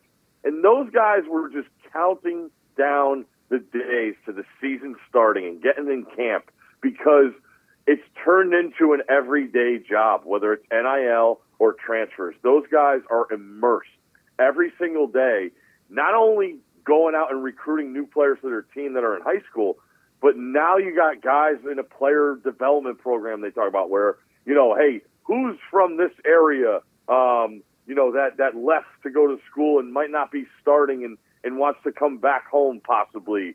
And then, you know, uh, you know, your own battles in, in, in, on your roster because I think it's pretty eye opening what Lane Kiffin's doing at quarterback and what Jim Harbaugh's doing at quarterback because I think they're scared to death to lose a quarterback. Right. And what's going to happen? This kid's going to get named a starter. He's going to be able to put QB1 on his Instagram and his Twitter page, and then the other guy's going to start looking to go other places. So it is an everyday deal um, when you talk to these assistant coaches, and I know they are. In, but like when you go down the ladder, look how far they are from the people that are actually ultimately going to make this decision.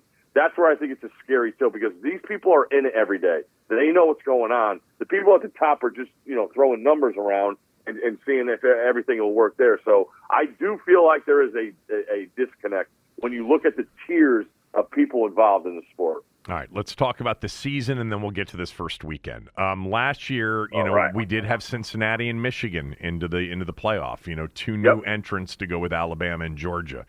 Do you see this Yep. season being back to a lot of haves: Alabama, Georgia, Ohio State, Clemson, and then a lot of have-nots? Is there a big difference between, well, especially Alabama, Georgia, Ohio State, and everybody else?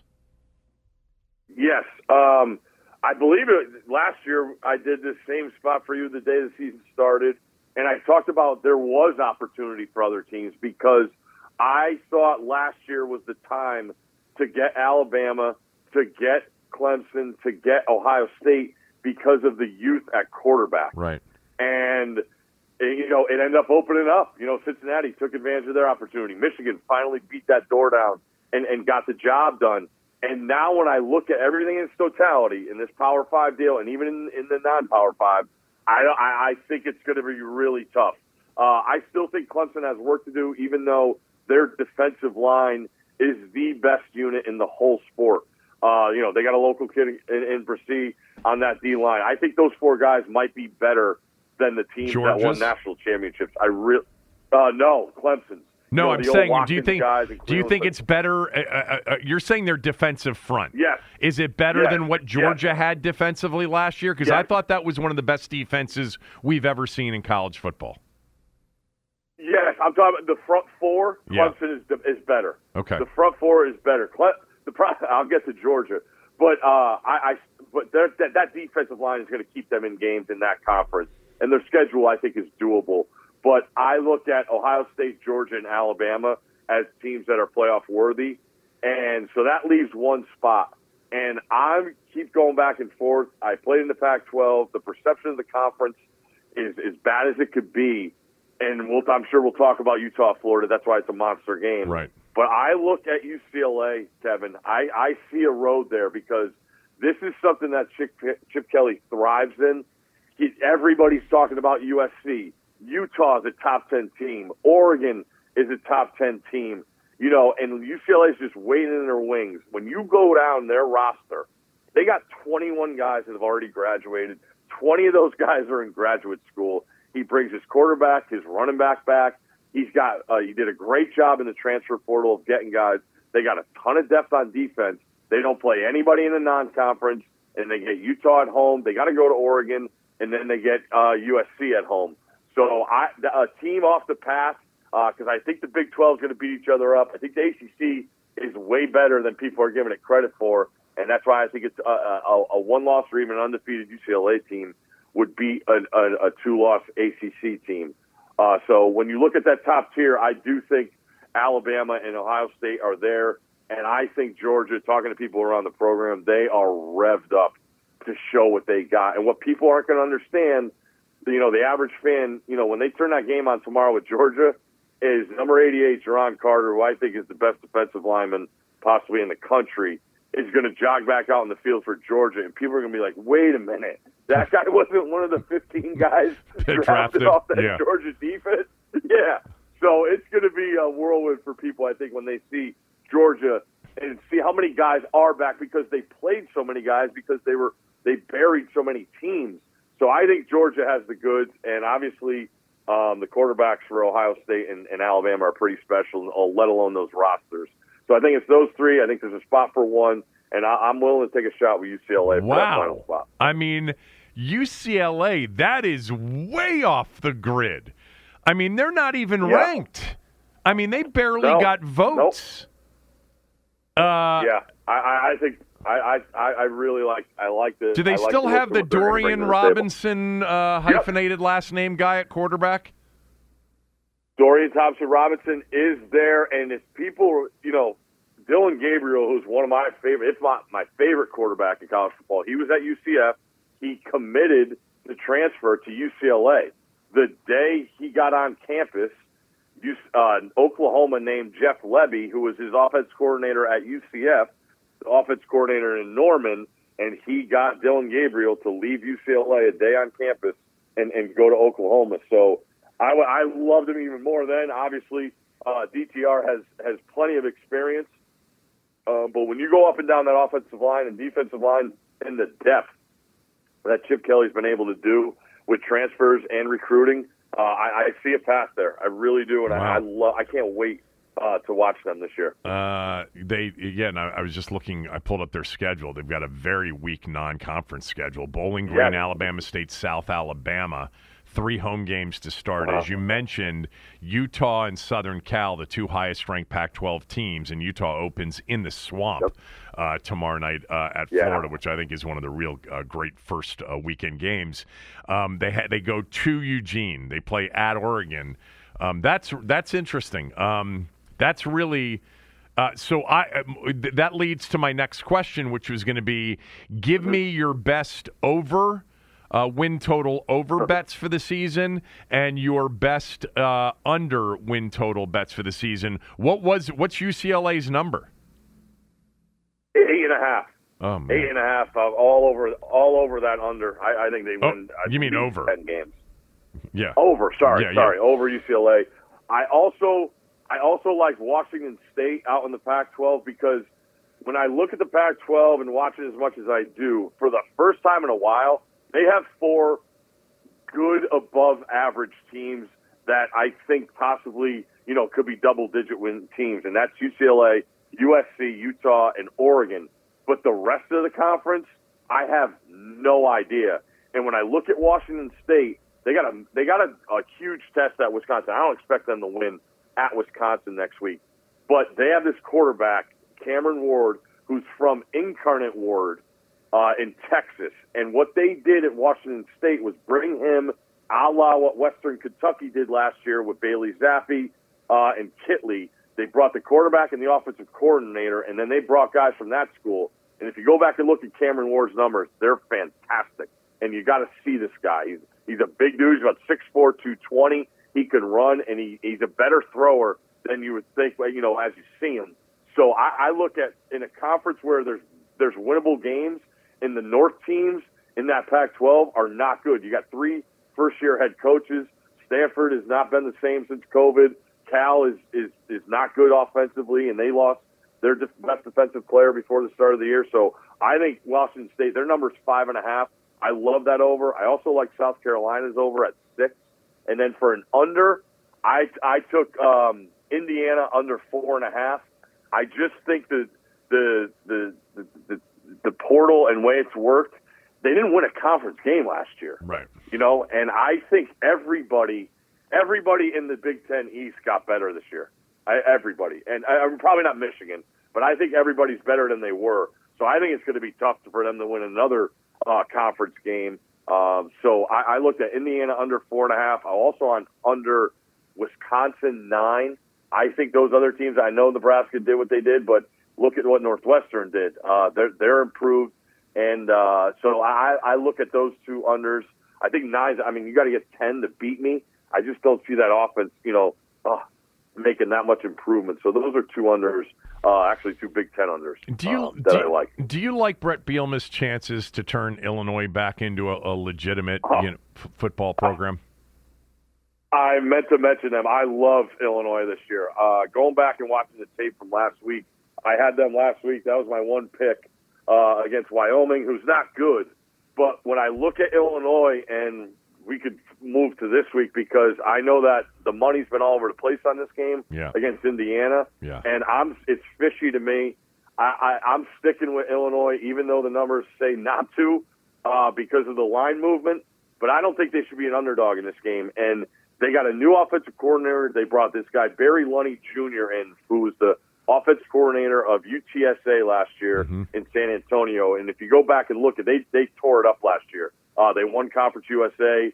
Um, and they, they, they put some serious numbers up. And when I watched Illinois back last week, I think having a game under their belt with the guys they have, they got an elite running back in Chase Brown. Like this kid is a monster. Whether you split him out of the backfield, you know, run routes with him out of the backfield, or just give the ball to him, he's electric. And I love. Uh, they got a couple transfers at wide receiver. I love their tight ends and having a game under their system where they could fix some things and haven't done it in a game situation, I think that's a huge advantage uh, as opposed to Indiana, who starts their season with a conference game. So that's why I'm sticking with uh, Illinois. I think DeVito, DeVito, uh, transfer from Syracuse, is a capable quarterback. Uh, so Better I, than and, and the Satitsky guy. Yeah. The guy they had last Yeah, year yeah, stunk. Sitkowski. Yeah. Yeah. Um, Yep. I I, uh, I I like them too. I've always liked Bielema as a coach. I was actually kind of surprised that he did not get it done at Arkansas. I, I, I felt like that was going to be a good fit. Um, and I and I, I'm surprised at that. I that's one of the games I like. It just doesn't fit the smell test Yeah. kind of because the action's kind of all over the place on the game.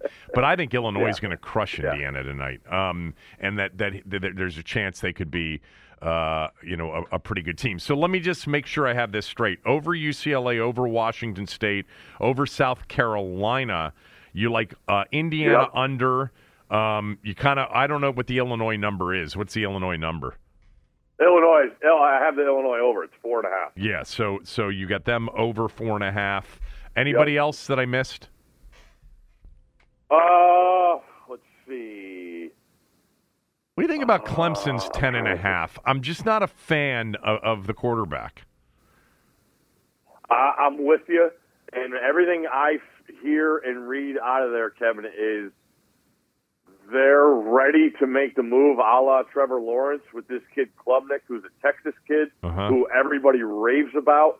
But I don't think Clemson's going to struggle enough offensively where Dabo can make that move. Uh, so I, I think the schedule is formidable.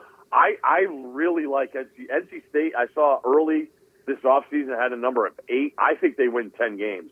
Uh, and then uh, the other wild card in that conference, too, uh, to me, were Pitt and Miami. Uh, we saw Pitt last night, obviously.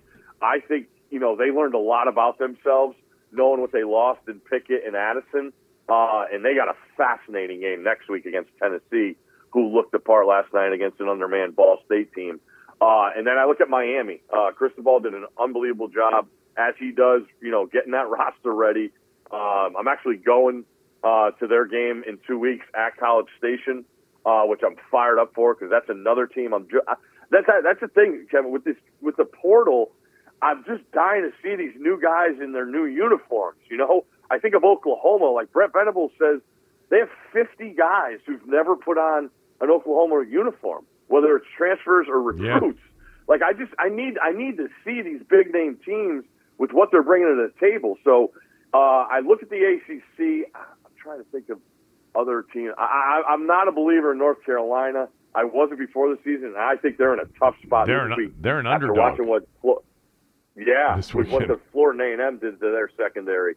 So uh, NC State's a team I got my eye on. I almost picked them to go to the playoff. I think they could go to Clemson and beat them uh, because they have they have a really really good defense, and they bring back everybody. They bring back two guys who were all league that didn't even play last year because of injuries. And when you get into it, and you know, going, they got to go to Clemson. I think at the end of the month. Uh, but that defense is going to travel, and I think Devin Leary's a legit quarterback. I'm not as high on him as his coach is, saying he's the best quarterback in college football. But when I go back and watch him in two minute situations, and when you need something done, that kid gets it done, man. So I have my eyes on NC State. I, I do believe the hype that's surrounding them. Okay, um, let's talk about some players. Uh, right now, you, your your best bet for the number one pick in the draft next year, and let's just assume it's a team that doesn't have a quarterback. Is it Stroud? Is it Young, or could it be Will Anderson, who is, you know, by all accounts, the best defensive edge pass rusher in college football and the best pro prospect as well? Uh, I, I think he's the best player in the sport, without a doubt. I, I don't see how anyone uh, is not going to take him because when I look at the sport, or you know, the, the sport this year, I'm trying to go down and find like, you know, I thought the Jets got a great, uh, did a good job in getting players that are going to play right away, you know, out of the draft this year. Uh, I mean, and I do that because that kid Jermaine Johnson, who was a Georgia kid, and he went to Florida State and had an unbelievable year last year. There's not a lot of elite pass rushers in college football this year. And so when I think about that and I think about offensive lines and what they got to do, there's not a lot of guys where you got to get totally game plan for. Will Anderson is is that guy. I mean, he is an absolute game wrecker. He has every you know pass rushing move in the book. He's as stout as there are against the run. He'll take on double teams. Uh, he's he's smart. You can't really screen him. Uh, you know, when when if you want to let him, you know, free, let him have a free release to the quarterback and throw the ball behind him. He's smart enough. He's seen everything. Uh, so I, I think he's in his own tier when it comes to players in the sport. Uh, from an overall that has every tool you want for the next level. Will Anderson's that guy. All right, but let's just say, as an example, the Falcons end up having the first pick, uh, and they're going to take Uh-huh. and they're they're going to take a quarterback. Is it Stroud or Young? Yep. Ooh, um, probably Stroud because I still think Bryce Young's size is going to be a factor. Uh, I, I don't think. Uh, I was actually talking about Chris, to Chris Long about this yesterday. Who's the comp for Bryce Young? And being on the field for the national championship last year, I was blown away at how not tall he is. Yeah, he's five eleven. Uh, because right? on the other side, no, no way, no way is he five eleven. I, I don't see it. Uh, but I, I think he's more the Meaning, you think he's like model. five nine or five ten? I think he's five ten at the most. Mm-hmm. At the most, and I think he's, but he's he's he's he's got that that it where he can wait till the last second with pressure in his face, and he gets he anticipates throws. And when I say that is he throws receivers open. So if guys, you know, even on a crossing route, he's going to throw it a little deeper where it's over that defensive back. And you can't teach those things. And that's like when I look at the next level, I know, uh, you know, the Eagles are getting all this hype. I think we've seen the ceiling of Jalen Hurts uh, throwing because he doesn't anticipate throws.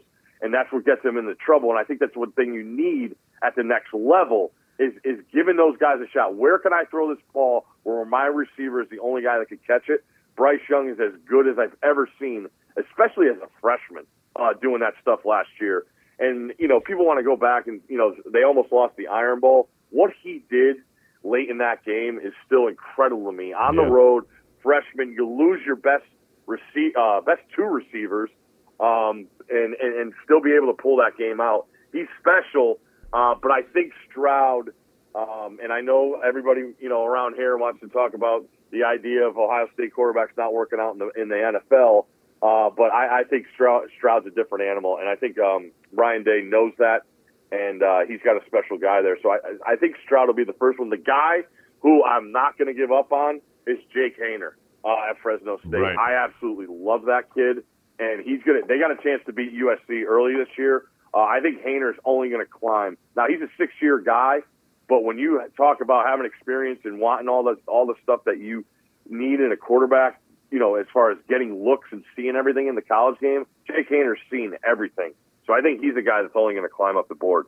All right, before we get well, okay. Uh, one last thing between Stroud and Young, who wins the Heisman? Yep. Ooh. Uh, I think there's going to be Alabama fatigue. I think this Will Anderson hype is going to get momentum. It's going to hurt Bryce Young's chances. Uh, and I also think the kid they got from Georgia Tech, Jahmyr Gibbs, I think Alabama's going to run the ball a little bit more. I still think they got a lot of proving to do with their wideouts. Uh, so I think Jahmyr Gibbs is going to take a lot of the limelight away, too, because Bryce Young's going to throw the ball to him out of the backfield. Uh, and I think TreVeyon Henderson is going to take things away from Stroud. So, like, I went down. I, you know, RG3 and Tebow won the Heisman with three losses, and that's that's the problem with this award is it's been attached to winning so much. And I took a shot uh, when the Heisman odds came out with Dillon Gabriel because I think he's going to put up absolutely ludicrous numbers in Oklahoma in that system. So I think it's I take a shot with him. What did, what did you get Gabriel Um, at? What what were the odds? I have him at 30, 38 to one. Wow. So uh, I, I it's it's it's tough. Like I said, I I want to see everything. The the problem with running back, like you got Bijan Robinson, who's phenomenal. I TreVeyon Henderson. Gibbs. Uh, TreVeyon Henderson. I think Will Shipley at Clemson is going to have a monster year, but they have too many running backs. Like they have, they got four running backs that could start anywhere in the country. Uh, does one of the A and M skill guys break out? You know, out west, does does Caleb Williams do the do everything, and, and do they win enough games? I'm not. I don't think they do, uh, because they're he's going to be strictly attached to how many games they win. When you talk about perception, and that's how these narratives get started. Uh, that that's what I look at there. I don't think there's anybody in the Big 12 Uh, like I said, I think that that conference is going to. be I think they're all good teams. Caleb Williams, with, Caleb up, Williams so. with with with Lincoln Riley and whatever SC. That's that's a possibility. Yeah. Yep. Yeah, it is. Uh, but I, like I said, I think they're going to be attached to winning. If they if they lose to like Fresno State or somebody early, he's going to go way way down the list. All right, uh, let's talk about this weekend. Um, who do you like? Yeah. Uh, I, lo- I like Illinois. Uh, I have them. I you'll love this one. Um, we just talked about SC. I just have to take the 32 and a half with Rice.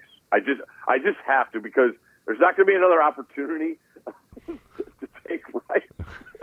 and I didn't just, you have, didn't like you have Rice didn't you have Rice several times last year or am I thinking of somebody else? Uh, I had them a couple of years ago when everybody and their mother had Army to open the season. Okay. They were catching a bunch, and they Yeah. almost won. Uh, but I just, I they're in a total contrast of styles. And why I don't like USC this year is like they legitimately have six guys on the offensive line, and once they lose one of those guys, they're they're they're to walk-ons, and that's that's something that you don't talk about. Uh, that's going to happen. So um, I look at them, and uh, yeah, it's it's it's tough.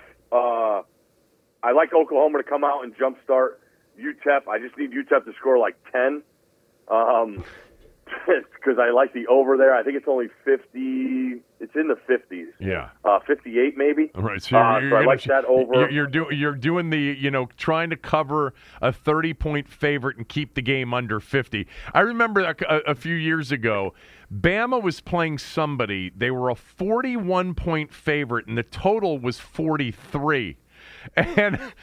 And I think I said, well, that just reeks. And so I took Bama and the under, and it was 42 to nothing.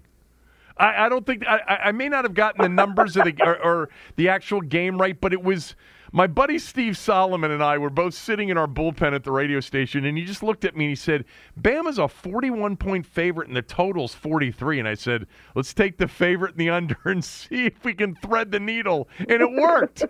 um, but uh, yeah, that's that's that's always tough, right? When you've got a massive favorite, and you're also rooting for the under. Uh, all right, so who else? Uh, I like Louisville, even though I don't like giving points on the road. And I'm taking a shot with Rutgers on the road catching seven. I don't think BC's that, that firepower heavy, and I think Rutgers do enough to muck it up and, and, and make it ugly. At- so I'll take the seven there. At Stanford Steve 82 on Twitter, he gave you UCLA as the fourth playoff team after Bama, Georgia, and the Buckeyes. Uh, that's the first I've heard about the Bruins um, in a Final Four run. Thanks for doing this. Uh, I appreciate it. We'll do it again soon. Thanks, brother. I appreciate you. Stanford Steve, everybody, with UCLA as one of his final four picks. Wow, have not heard that a lot. Uh, I wanted to mention, because we haven't talked about them yet, Maryland opens tomorrow at noon in College Park against Buffalo. The Terps are 24 and a half point favorites now. That line has gone up. Um, I think they're going to crush uh, Buffalo to get their seasons uh, off to a good start. This is Mike Locksley's best team uh, at Maryland. If you missed my conversation with Mike Locksley, uh, it's from the August 27th uh, show. Last Saturday, put out a show. Uh, I think we had Ben Standig on the show, and then there was a conversation that I had with Mike Locksley, which was a part of that show as well. If you didn't, for you Terp fans, if you didn't listen to that, go back, uh, go to the KevinSheehanShow.com, uh, click on past episodes, and click on the Are They Ready or Not episode. It's a shorter episode from last Saturday and uh, you can hear my conversation with Mike Locksley. But I think the Terps have a chance to win seven games this year, maybe eight. You know, they've got a very difficult schedule. Um, as Mike pointed out last week, probably the third or fourth toughest schedule in the country. Uh, the Terps have. Uh, that's part of the problem. Um, they're in that Big Ten East, but even beyond just being in the Big Ten East, they play out of the Big Ten West at Wisconsin and Purdue, who's good this year. We saw them last night. They also play Northwestern. I don't know what kind of North uh, team Northwestern has. Their three non-conference games start tomorrow. Buffalo, then they're at Charlotte. Those should be two easy wins, and then they get SMU uh, in College Park for uh, a nationally televised game on September 17th. Uh, but still, the Terps will be solid favorites, heavy favorites in the first two games, including, you know, being 24 and a half point favorites tomorrow against Buffalo. They'll be a big favorite against Charlotte next week, and they'll be a favorite more likely than not against SMU, maybe a slight favorite.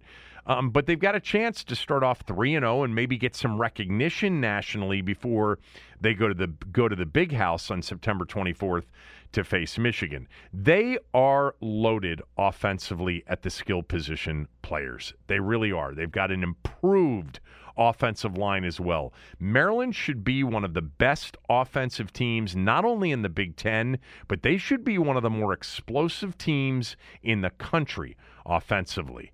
Again, the competition is the problem.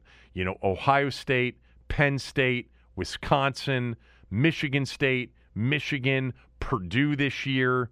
You know, they could be a much improved team and the best team that Locksley's had and still end up struggling to be bowl eligible. But I think, you know, with Copeland, with Demus, with Jarrett, with Jones, with some of the backs, um, with some of the offensive linemen, they've got a you know they, they got a pro prospect up front as well, um, and with Lia Tagovailoa uh, coming off the finish that he had last year, which was an incredible finish against Rutgers, and then just a flawless bowl uh, bowl game against Virginia Tech when they beat the Hokies fifty-four to ten. I think Maryland's got a chance to win seven plus games this year. So uh, good luck to them. Uh, I'm into that, as most of you know. I'll be watching tomorrow. I'm not going to go to the game tomorrow. I think I'm going to go to that SMU game uh, in two weeks.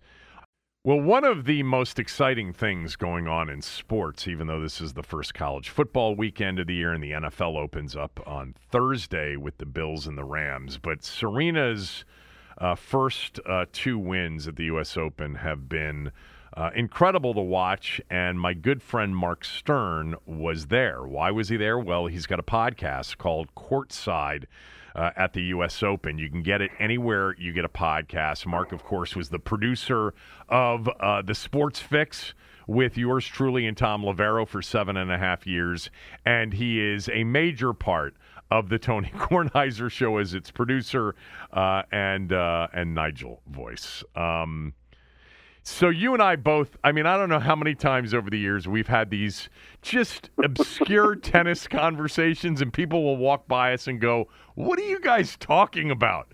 Um, and you know, and you know that I don't love the sport as much as I used to. You still do. You're right. working in the sport. Um, let's just start with this. You you've been there for the fir- the first two Serena matches. I, I mm-hmm. what was it like to be there? The electricity was popping through the TV.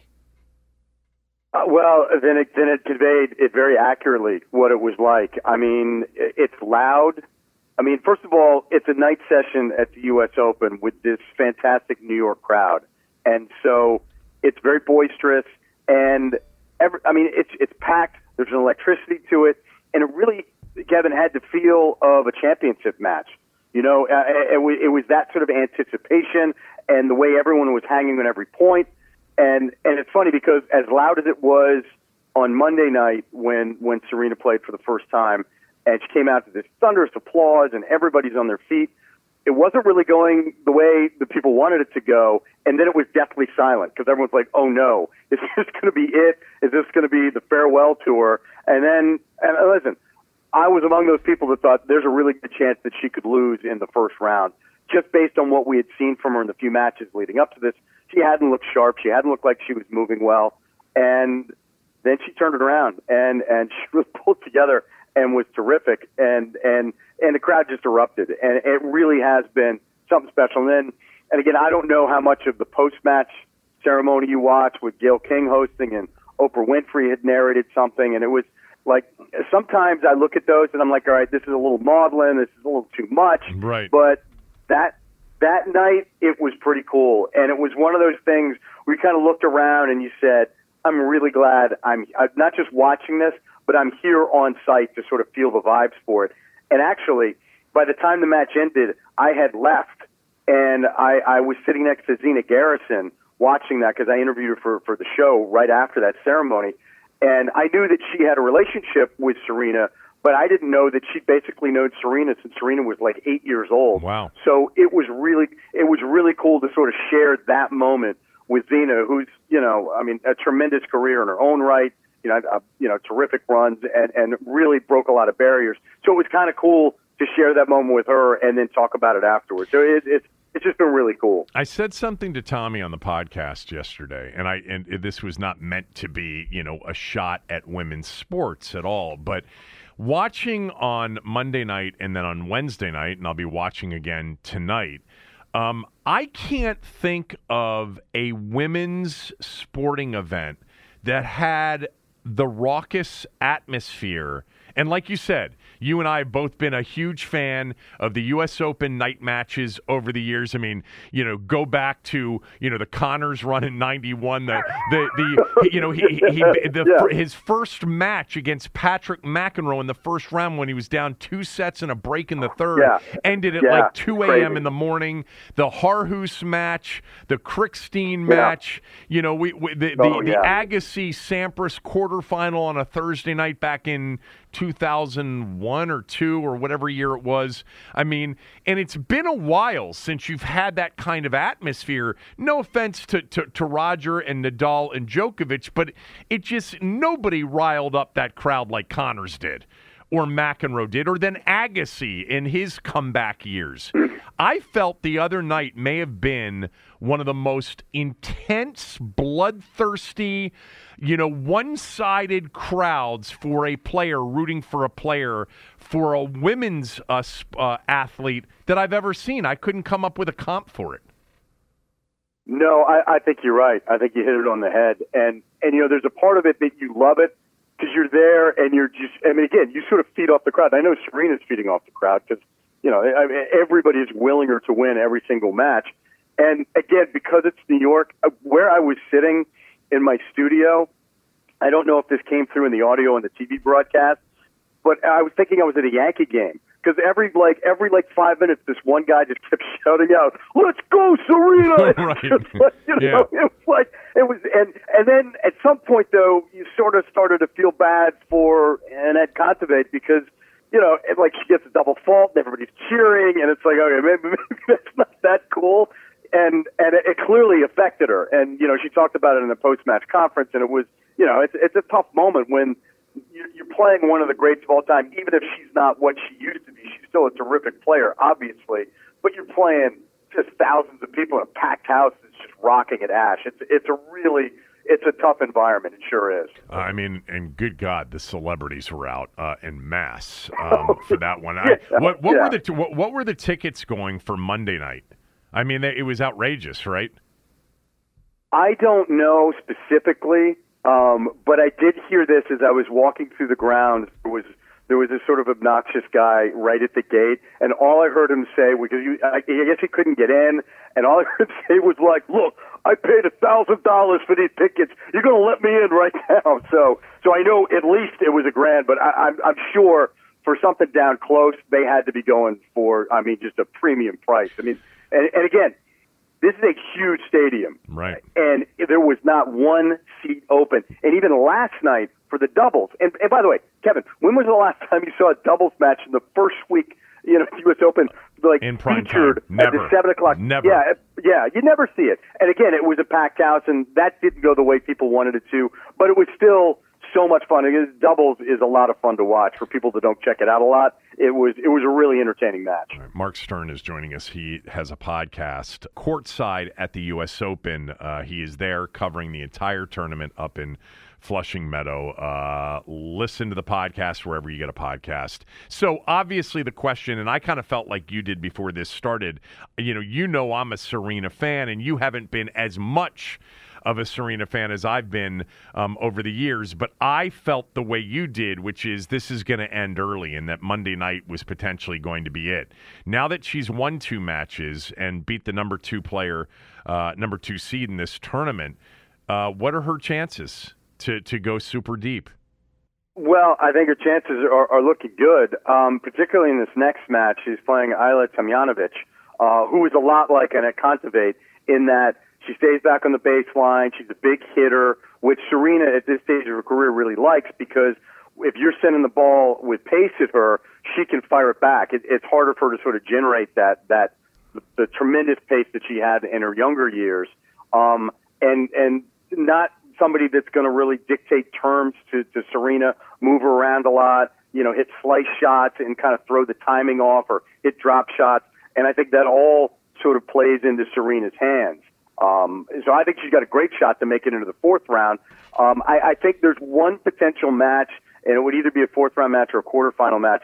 Um, I can't remember off the top of my head, but the number five seed Ons Jabeur, Yeah. um, if it plays out like that, because she's really talented, she's been playing really well this year.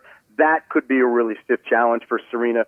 But the other thing is, and I said this a bunch, not with you specifically, but a bunch before the tournament, was like, look, I don't think she, I think she's a good chance she's going to lose in the first round. But if she starts to win and she wins a couple of matches, she gets a little momentum and that confidence and that swagger back, then there's no telling how far she could go. And it, it to be honest with you, it's a really wide open field, as it kind of tends to be these days with the women's side of things. So there, is definitely a good chance that she could actually win this whole tournament. Like that's not out of the realm of possibility at all. Yeah, and she, you know, each one of these matches, you know, she's not going to play. Well, actually, maybe Sunday she might play a late afternoon match if she wins tonight. Because sometimes I think the Sunday match, uh, weekend matches, do better during the day. I don't know. I could be wrong about that. Um, but she's going to have home court advantage, like like nobody's had. Oh, yeah. Um, and uh, and that's going to be um, it's going to be interesting to watch. You know, I, I I also said to Tommy yesterday. I said if she were to win this tournament, as much as much as as she has talked about, you know, and everybody assumes based on you know the uh, what was it the Vogue uh, story, The, yeah, the Vogue, yeah, the, yeah, the Vogue story, uh, yeah. that that this is it, you know, for her. You know, she said after the match the other night, I thought it was interesting. She said, you know, the results didn't match how well I was playing in practice, you know, earlier in the summer. And if Yeah. she gets it going here and she wins here, you know, it would be kind of hard after this the farewellish kind of tone to this whole first week and and what it would be next week for her to continue to play. But I I kind of have this sense that if she wins, she's she's going to want to continue to compete. What do you think? Well, I think there's definitely a large part of her that won't want to hang it up because she doesn't really want to hang it up now. She loves playing and and she's she's a fierce competitor and she wants to win and she you know I mean she doesn't want to get off the court. This is something she really loves. The only thing I would push back against that, and she did sort of leave it open, and she never really definitively said, Right. "I'm retiring after after the tournament." But when Gayle King was interviewing her in that post match ceremony on Monday, Gayle King kind of like asked her about that and said, "You know, is it, are you going to keep going?" And then and she pretty definitively, in my mind, said at that point, "No, no, no, this is it." You know, so but you win you know, who knows? I mean, you know, it's not etched in stone, but I, I kind of agree with you. First of all, it would be weird to have the big farewell and then keep it going. And I always, and I think you, uh, so many people look back on this. It's like, you know, John Elway had that great, you know, ending to his Hollywood story. You know, you win and you ride off into the sunset. And I think there's something, there's a lot to be said for that, to going out on top. You know, you, you'd rather have that than come back and lose in like the first round at Wimbledon again next year, or come back here and lose in the first round. It, you know, it kind of it kind of sullies the moment. So for me, if she were to win, it would just be such an incredible story. I, I don't think you can do anything better than that. And and for me, not that I have any idea of how it would feel to be a champion like Serena. I would ride out at that point and say, "That's it. I'm going out on top." Um, real quickly on the men's side, Nadal got through last night. Um, but y- do you do you agree? I know, yeah, That- it was rough. That was scary. I mean, uh, if people just look at the final score, like, oh, he won in four sets. He knocked there was a point in that almost. second Yeah. set where he knocked himself out, but in the second set, he was down a break and not playing well at all. And Fognini was just like on fire. And I'm sitting there going, you got to be kidding me. Rafa, you can't go out in the second set. But then, of course, it's Rafa who has 22 Grand Slam wins. He's like, oh, I'm really good. Watch this. And he just turned, he flipped the switch and was just amazing to ride so, out. do you view the field as wide open on the men's side as well? A little bit. I mean, there's been so many upsets all over the place. I mean, top five, top ten players, you know, in the tournament just getting knocked out.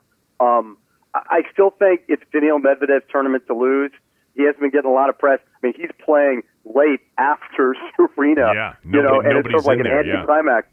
Right, and I think I think he's enjoying that because he he wasn't really clicking on all cylinders coming into this, but he's looked really sharp in his first couple of matches. Not playing super high caliber opponents, but doing what he's supposed to be doing, taking them out very efficiently in, in three sets. Uh, he's so good on hard court, and he's so good here that I think he's going to be really tough. I think with Rafa, you worry about, you know, he's coming back from the abdominal injury, and and he's not a hundred percent, as, you, as we just talked about, you can never truly count him out. But there is one kid, and I, I think we've talked about him before, Carlos Alcaraz. Yeah. He's playing so well, and that is somebody that could easily win this tournament. And even if he doesn't win here, Kevin, he's going to win a ton of majors. This kid is the next big thing in tennis. And for those that haven't watched him play, watch him. He is exciting. He's like, he, you know, he fires up the crowd, and his shot making ability is just astonishing. And he gets to everything. I don't remember being that. Like, I mean, he's so young. Like, well, of course you get to everything. I mean, when I was young, I couldn't get to anything, and he's just he's all over the court. You Yeah, know, Carlos So Alcaraz great. is is from Spain, and he is really over the last year taken men's tennis a little bit by storm. He's got great sort of Yeah. charisma and star appeal, and he's the number three seed uh, in this draw. You know who I'm rooting for? I'm rooting for Kyrgios, but uh, he, I think, if, oh, if yeah, he, he, could win too. Yeah, if he gets through this next match tonight, I think it's Medvedev in the fourth round. You know, because he didn't get any points at Wimbledon for getting to the finals. He's the 23. Right. He's he's seeded 23rd. He would have been seeded, you know, he would have been a top 10 seed and wouldn't have faced somebody like Medvedev uh, this early. Uh, that that could be one hell of a Sunday, you know, afternoon, you know, Sunday night match if it's Medvedev and, and Kyrgios. Um, great job. I appreciate it. Uh, follow Marc on Twitter at Marc Sterne. Mark with a C, Stern with an E, and listen to Courtside at the U.S. Open, uh, his podcast. If you're a tennis fan, he's doing a great job with that. Uh, this is certainly, from a sports standpoint, one of his first loves, although the Red Sox are the number one uh, first love, and everything else pales in comparison. Uh, Well, Yeah. I, I, I want to thank you, Kevin, and and you, you and I have had so many great tennis conversations over the years. We're the only I know, ones. I know, I know. But we grew up with Connors and McEnroe and Chrissie and Navratilova, and and that passion still lies within me, and I know it's still within you. And and I love talking tennis with you. So this this, this is, a real there great an, thing. is there an American like ha, does Frances Tiafoe have have a chance to advance here? Who does who does he have next? Because I know he won. I should know, and I don't. Right. I don't know off the top of my head. I mean, I, I- know he did win his match. I think. Oh, you know, I think he plays Diego Schwartzman, which would be a tough matchup for him because Right. Schwartzman is just one of those guys that never quits and never goes away. Here, here's the thing with Tiafoe: he's super talented. He's really and he's great. He's you know he's got great energy. He just he gets to a certain point in the tournament and he can't get past like the fourth round of the Yeah. quarterfinals. He he's due for a deeper run, but I've got until he does that, I'm always going to wait for that shoe to drop that says, okay, this is the round where he just sort of falters. Yeah, but I, I I hope that's not the case because I love watching him play. For those that don't know, Frances Tiafoe, a product of that College Park uh, tennis complex. Yeah. Um, Yeah. and uh, he's done really well as a professional player. All right, thank you for doing this. I'll talk to you soon. Be good, man. Bye. All right, that's it for the show. Thanks to Marc. Thanks to Stanford Steve. Thanks to London Fletcher. I know it was a long show today, but you've got all weekend, a holiday weekend to listen to it. Although, although I will be back on Monday with a podcast. All right, I will be doing a podcast on Monday, Labor Day. I'll be back on radio on Tuesday. Uh, stay safe. Have a good holiday weekend. Next week, uh, we'll get into all of our NFL uh, predictions and start building towards the NFL's Week One, including, of course, Washington's first ever game as the Commanders in the regular season.